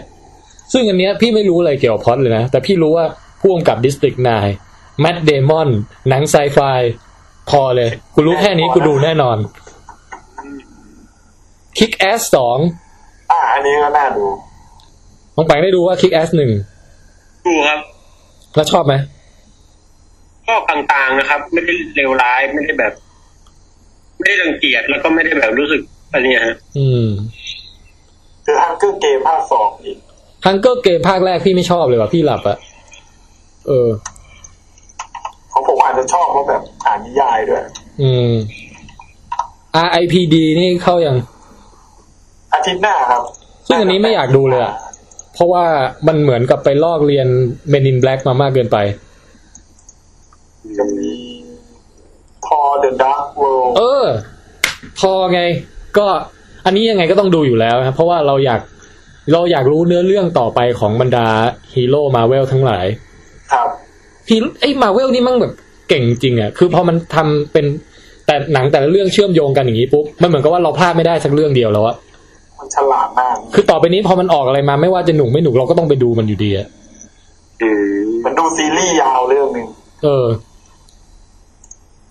เออลิดดิกนี่ไม่ค่อยมีใครคาดหวังอะไรเท่าไหร่นะลิดดิกอะ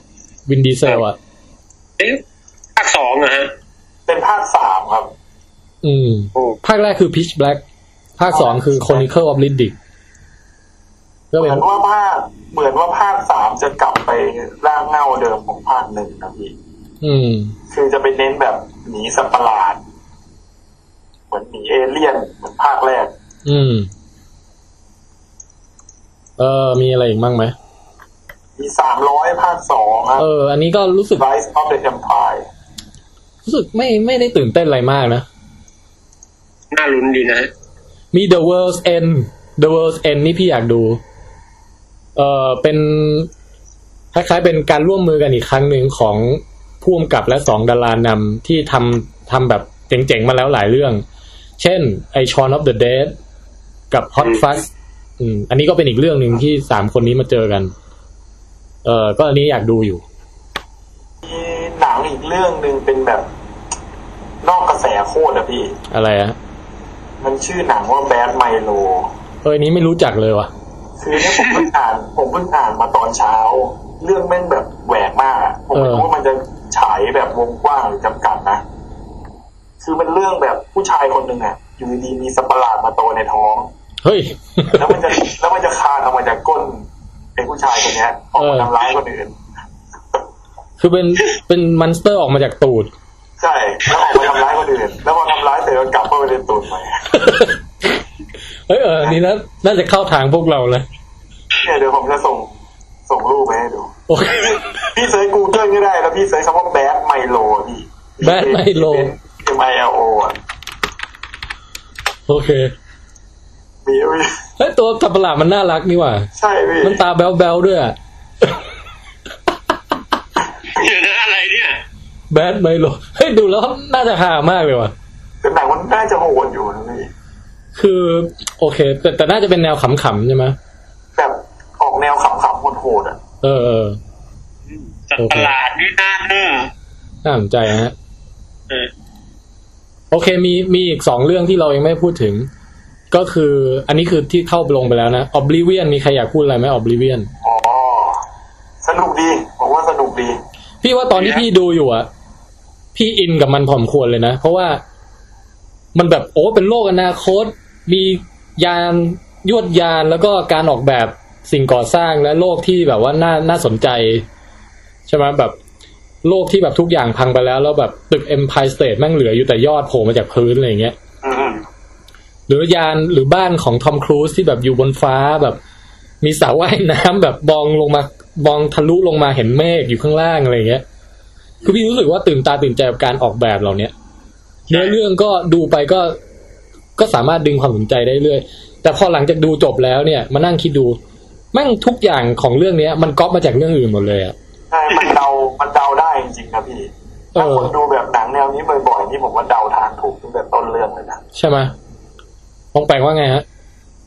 ก็เป็นการรวมข้อดีของหนังเก่าๆไว้หมดเลยฮะแต่ผมมันก็ทำได้ดีนะสำหรับผมเพียงแต่ไม่มีอะไรแปลกใหม่อะอืม อะ สุดท้ายพี่ บอกลาด้วยวูเวอรีนแล้วกัน เพราะว่าพี่เพิ่งไปดูมาไม่ได้ดูเลยฮะเออวูเวอรีนนี่จะไม่ spoil อะไร แต่แค่บอกว่าเออพี่ชอบนะ โดยรวมแล้วพี่ชอบ อืม แต่ดันคือมันมีฉาก action บางฉาก เอ่อที่สนุกใช้ได้เลย นะ แต่ว่าโดยรวมเนี่ย จุดที่พี่ชอบมากที่สุดคือกลับกลายเป็นเรื่องราวที่ไม่ใช่ส่วน action น่ะ แต่เป็นส่วนที่แบบ character ของวูบูลีน ไปโผล่ในญี่ปุ่นน่ะเออ แล้วก็แบบ ต้องต้องเผชิญกับว่า เอ่อปรับตัวให้เข้ากับวัฒนธรรมญี่ปุ่นอะไรประมาณอย่างนั้นแหละอาจจะเป็นเพราะพี่เพิ่งไปเที่ยวญี่ปุ่นมาด้วยเลย in กับตรงนั้นนะนะอืมแต่สนุกไหมครับพี่ประเด็นคือสนุกไหมคือพี่ว่าสนุกเว้ยพี่ว่าสนุกเลย อืม คือช่วงแรก ๆ ที่มันแบบมันไม่เร่งรีบในการเล่าเรื่องมากอะ่ะ เอ่อ พี่ว่าพี่ว่าค่อนข้าง in ทีเดียวกับการที่วูบูลีนไปโผล่ที่ญี่ปุ่น แล้วไปเจอ character ชาวญี่ปุ่นต่างๆ แล้วก็พยายามจะแบบว่าเออปรับตัวแล้วไปเจอผู้หญิงคนหนึ่งซึ่ง ซึ่งซึ่งพี่ชอบชอบตัวละครแล้วคนแสดงคนนี้มากแสดงเป็นชื่อมาริโกะเป็นนางเอกของเรื่องอะพูดง่ายๆที่มาไม่ไม่เฉลยอะไรแล้วกัน แต่ว่านั่นแหละ เอ่อพี่ชอบแบบฉากพวกเหล่านั้นนะนะเอ่อฉาก action มีฉาก เจ๋งๆ หลายฉากพอมควรทีเดียว แต่ว่าพี่ดันไม่พี่ดันไม่ชอบไอ้ช่วงหลังๆ ช่วงท้ายๆเรื่องเลยตรงที่ว่ามันมันเหมือนมันต้องแบบหาวิธีจบของตัวร้ายแต่ละตัว แล้วตัวร้ายแม่งแบบมีเยอะมาก มีแบบใส่มาสามสี่ตัว ซึ่งแบบมันเยอะเกินไป อะ เออตรงนั้นอะ อืม ก็เลยก็เลยแบบว่าเหมือนไปแผ่วๆช่วงปลาย แต่ช่วงต้นต้นเรื่องนี้พี่ชอบมากเลย เออโอเค อะครับปองแปงอยากจะ ฟังดูก็น่าสนใจเหมือนกันนะครับ เรื่องวูเวอรีนเดี๋ยวไว้ถ้าดูแล้วจะเอามารีวิวต่อฮะอืมนะครับ เออเออพูดถึงวูบ e รีนนี่ X-Men ภาคต่อไปนี่น่าดูมากอะไอ Days of Future Past เนี่ยเห็นน้องผมไปดูบอกว่ามันมีตัวอย่างแบบนิดหน่อยให้อยากดูมากเลยมีตัวอย่างแล้วเหรอ ไม่ไม่หมายถึงแบบ end credit มันอะ อืมอ๋ออ๋อในวูบ e รีนใช่ไหมใช่ เออต้องต้องอยู่ดูหลัง หลังเครดิตฮะเอ่อมีมีฉากเด็ดอยู่ที่นำไปสู่ที่จะนำไปสู่เอ่อ X-Men ภาคต่อไป อืม ซึ่งก็ X-Men ภาคต่อไปเนี่ยมันน่าสนใจมากตรงที่ว่ามันจะเอาชุดนักแสดงของภาคที่แบบยังหนุ่มยังกันกันอยู่อะภาคที่แบบชาวเซเวียกับแมกนีโตยังหนุ่มอยู่อะเออซึ่งก็คือ X-Men First Class ใช่ไหมครับ กับกับภาคแก่ที่เป็นคุณคุณหัวเหม่งดั้เดิมเออชื่ออะไรแล้วนะ คุณแพทริกสตูร์กับคุณส่วนคุณการดอฟอะเออเอียนคุณเอียนอะไรนะเอียนอะเออคือมามาเจอกันเว้ยไปแล้วคือเป็นการเอาวัยหนุ่มกับวัยวัยแก่มาเจอกัน โดยมีอาจจะมีเรื่องราวของการย้อนเวลาอะไรมาเกี่ยวข้อง หรือไม่ก็มีวู l เ e อรีนนี่แหละเป็นตัวเชื่อม เพราะว่าวู l เ e อรีนแม่งแบบชีวิตอมตะไง มันอยู่ได้ทั้งในอดีตและในอนาคตนึกออกปะเออ ซึ่งตรงนี้น่าสนใจมาก อืมเอาละครับปองแปงถ้าทางจะหมดพลังงานแล้วครับหมดจริงๆป่ะพอได้เลยฮะเออ เราเราปิดท้ายไงดีฮะสำหรับอืมพอดแคสต์รอบดึกของเราวันนี้ จริงๆก็ผมคิดว่าก็น่าจะเรียกได้ว่าแบบคร บถ้วนกระบวนความมากเหมือนกันนะครับ แล้วก็ครึ่งปีเอออืมคือปกติเขาต้องแบบว่าอะเอ่อรีวิวหนังกันทีละเรื่องสองเรื่อง เป็นอาทิตย์อาทิตย์ไป นี่เรามาทีเดียวครึ่งปีเลยฮะ ผมผมไม่เห็นด้วยว่ามันครึ่งปีอะพี่มันจะศตวรรษแล้วเนี่ยไล่จากเทเวลมังกี้แบบโอ้อย่างไรก็ตามอยากรู้feedback จากท่านผู้ฟังเหมือนกันนะครับ ว่า เขาจะชอบไหมยังไงอะไรเงี้ยคือคิดว่าอันเนี้ยเหมาะกับคนที่ชอบดูหนัง คือมีเรื่องอะไรก็ดูหมดอะไรเงี้ยนะแล้วก็เหมาะกับเหมาะกับผู้ที่อยากจะหาอะไรฟังสักสามสี่ชั่วโมง เป็นเป็นเพื่อนแก้เหงาหรือว่าค่าเวลาระหว่างขับรถหรืออะไรเงี้ยหวังจะได้หวังว่าจะได้รับใช้ท่านผู้ฟังทั้งหลายนะ ในจุดนั้นๆ นะฮะ อืม เอ่อสำหรับส่วนตัวพี่เองพี่ก็รู้สึกว่า มันเป็นการฆ่าเวลาที่ดีเหมือนกัน เพราะว่าอย่างที่บอกคือพี่ค่อนข้างอยู่ในสภาพจิตตกช่วงนี้ ได้มานั่งจัดมูวี่แคสกันเนี้ยก็ทำให้ลืมเวลาและลืมความเศร้าโศกไปได้บ้าง ก็ขอบคุณทั้งสองท่านที่มาร่วมจัดกันครับยินดีครับยินดีผมผมก็ต้องขอบคุณพี่ทั้งสองท่านด้วยนะครับที่อุตส่าห์เชิญมาครับผมครับเราหวังว่าอันนี้จะไม่ใช่มูวี่แคสครั้งสุดท้ายนะครับครับ เดี๋ยวดูเสียงตอบรับก่อน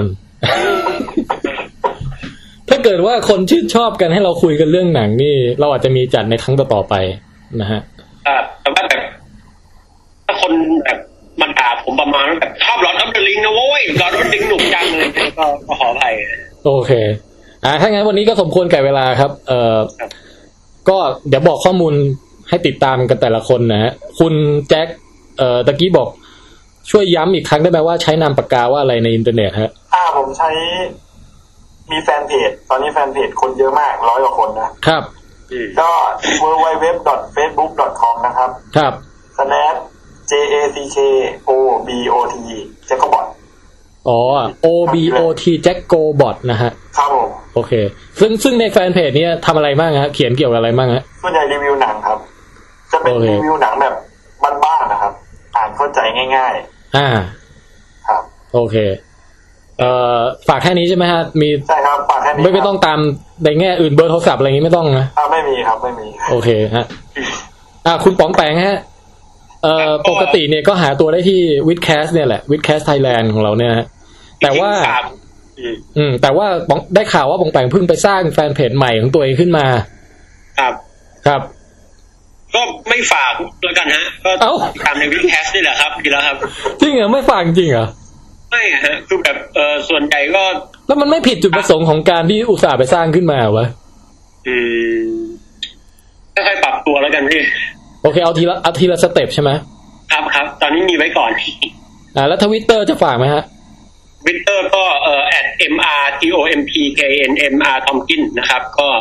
ก็ลองไปติดตามดูผมก็ Mr. Tomkin นะครับมิสเตอร์แบบ mr ฮะผมก็บ่นๆไปตามเรื่องไม่มีอะไร โอเคสำหรับผมก็ เอ่อถ้าจะไป fan page ส่วนตัวก็ search หาคำว่าแทนไท ประเสริฐกุลนะครับ เดี๋ยวก็เจอเองเอ่อแต่ถ้าจะไป fan page WiTcast ก็ WiTcast Thailand นะฮะเอออยู่ใน Facebook เป็นรูปศีรษะระเบิด ครับผม ก็คงไม่มีอะไรแล้วมั้งครับ เออขอบคุณทุกท่าน ที่รับที่ฟัรังบฟังฮะ เอ่อโปรดติดตามลุ้นกันต่อไปว่า WiTcast episode 20 จะได้เกิดหรือไม่เกิดอย่างไรที่ไหนเมื่อไหร่นะฮะเออวันนี้ครับก็ลุ้นติดตามกันต่อไปครับผมครับวันนี้ก็เวลาหมดลงแล้วครับ พวกเราทั้งหมดก็ขอกล่าวคำว่า สวัสดีสวัสดีครับครับ ปล่อยทั้งที่ใจ เดินออกไปไ